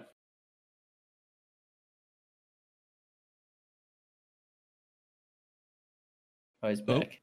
oh, Oh. he's back. I, I was gone Yep, you were gone. but you were also gone was that me wait does that mean my podcast is gone my stream should be still up right no not not not a single frame dropped all good we're good it's just Yep, no. discord shitting the Stream looks fine. Um. Uh. Yeah. To quickly conclude it, uh, the, do you see a way the another big thing that you mentioned to me was the difference of load screen times regionally. So people who are close to the Texas servers, I believe, like Hellman, have insanely short load screens, and people all over the world have have different load screens. Do you see any way that that could be resolved for racing, or like maybe only specifically for race events and not for the entire game, but without uh without you know making the, the game unnecessarily like artificially slowing it down for everyone who would have faster times is there anything I don't think I don't think there's a way for anyone to fix it other than GGG fixing it. I mean, I don't understand really how GGG hasn't fixed it. Like, if you watch, like, uh, if you watch Gucci, like Gucci's load times or steals like anyone who plays in New Zealand or Australia, like the game is literally just less fun. Like, those load screens are insane. Even if you have like a super juice computer, they're still like five to six seconds on average. Where like Easy then you- then you watch like old Thraz videos or like Hellman or like someone who lives in Texas, like Waggle or like Garatha, and it's just like 0.3 second load screen, and you're like, what the hell is going on here? I actually heard that this is like um, not as big of a problem in the Chinese realm. I, I don't really understand why, but Garatha said his load screens were pretty fast on the Chinese realm. Um, I, I think I know why, but it's speculation. And if I'm wrong, the internet likes to shit all over you because you speculated about something. Um, but it looks like they don't jump through multiple places. Um, so what I mean by that is if I from here load a new instance, it goes to the Sydney server. The Sydney server says I'm allowed to make an instance, and then that jumps from the Sydney server to the Texas server that gives me a seed for the instance that then jumps that back from Texas to Sydney. Then Sydney can make it, and then they send it to me. China doesn't have that. They've only got one server. So you go to the server, Right. kind of make an instance. Yes, here it is, and it's back. And that's Right. it. It doesn't matter where you're coming from. Like we've seen with racers, like some European racers in the past have played in like DC just because it's like closer to Texas, so it's faster load times, but you have worse Yeah. ping. So I, I guess uh, yeah, that makes sense. I just didn't think about it. So like if someone's playing on the Chinese realm, you just have 230 ping, but because it's only one server, you'll just have fast load times no matter what you do.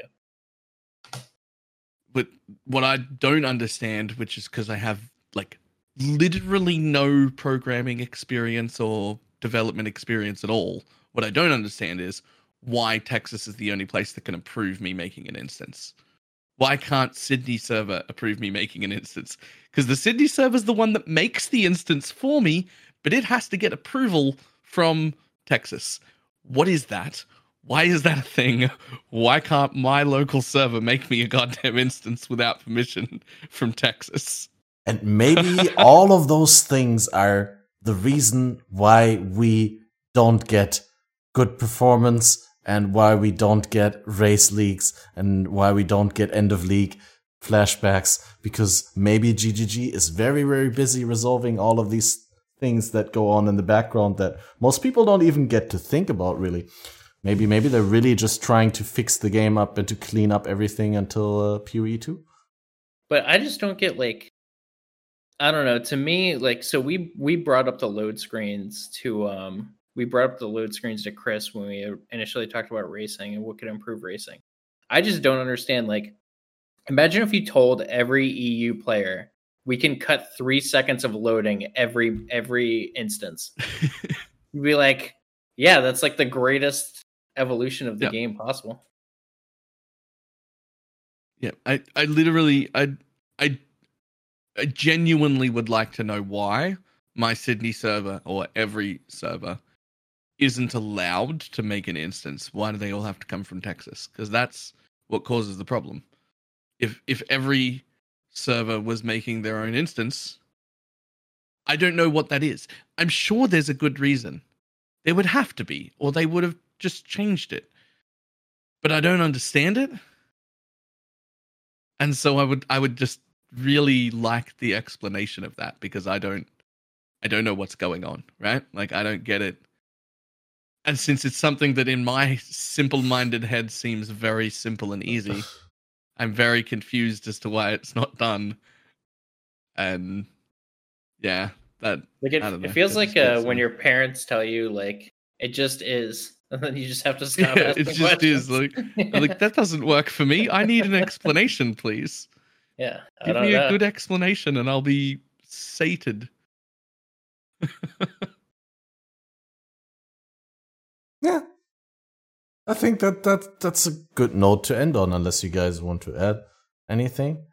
If you guys have some closing thoughts, I'll quickly let the people know that we are at the end of a uh, two and a half hour live podcast. This podcast will be uploaded in full, as usual, to Balor Mage's YouTube as a video version and as an audio version to um, uh, pretty much everywhere where you can listen to audio podcasts. I haven't Last time I had a really nice prepared outro speech. This time I don't have that luxury. So, um, if you haven't already, guys, check out uh, Tai Tai Killer, who's racing right now, as seen in the middle screen. And check out Camel. Camel, what are you up to these times? What can people hit you up for? Do you, you want to coach people in Valorant? Are you going to host uh, community events in Valorant? I want to thank you guys, obviously, for having me on the podcast. Uh, it was a lot of fun. Pleasure. Um, Likewise. Uh, if anything, you can go to twitch.tv slash Gucci Pradas. My man is trying to get partnered. Go hit him up. Go sub. Don't watch me do anything. I suck at video games. He's uh he's a gaming warlord. So go watch him. Don't watch me. Or these two guys. But you're open to requests when people when people are like, "Hey, I really want to get into organizing PoE community races, but I just need a little bit of insider information of someone who's already done it, some expertise." I will help you. You can hit me up on Discord. My stream, it's a wasteland. There's nothing good happening on my stream. Go watch Gucci Pradas. Maybe you'll see us play some Apex. Go watch one of the million other PoE streamers like Cat and Balor. But yeah, thank you very much for having me on thanks for coming on. It's been uh, it's been a pleasure to uh, to yeah listen and to uh, engage in conversation. Both uh, you, of course, and uh, the Tai Tai Killer, who uh, is not able right now to respond. Valor, but he is already in Act Two. That's insane. Um. Right. Yep. Uh. I don't know.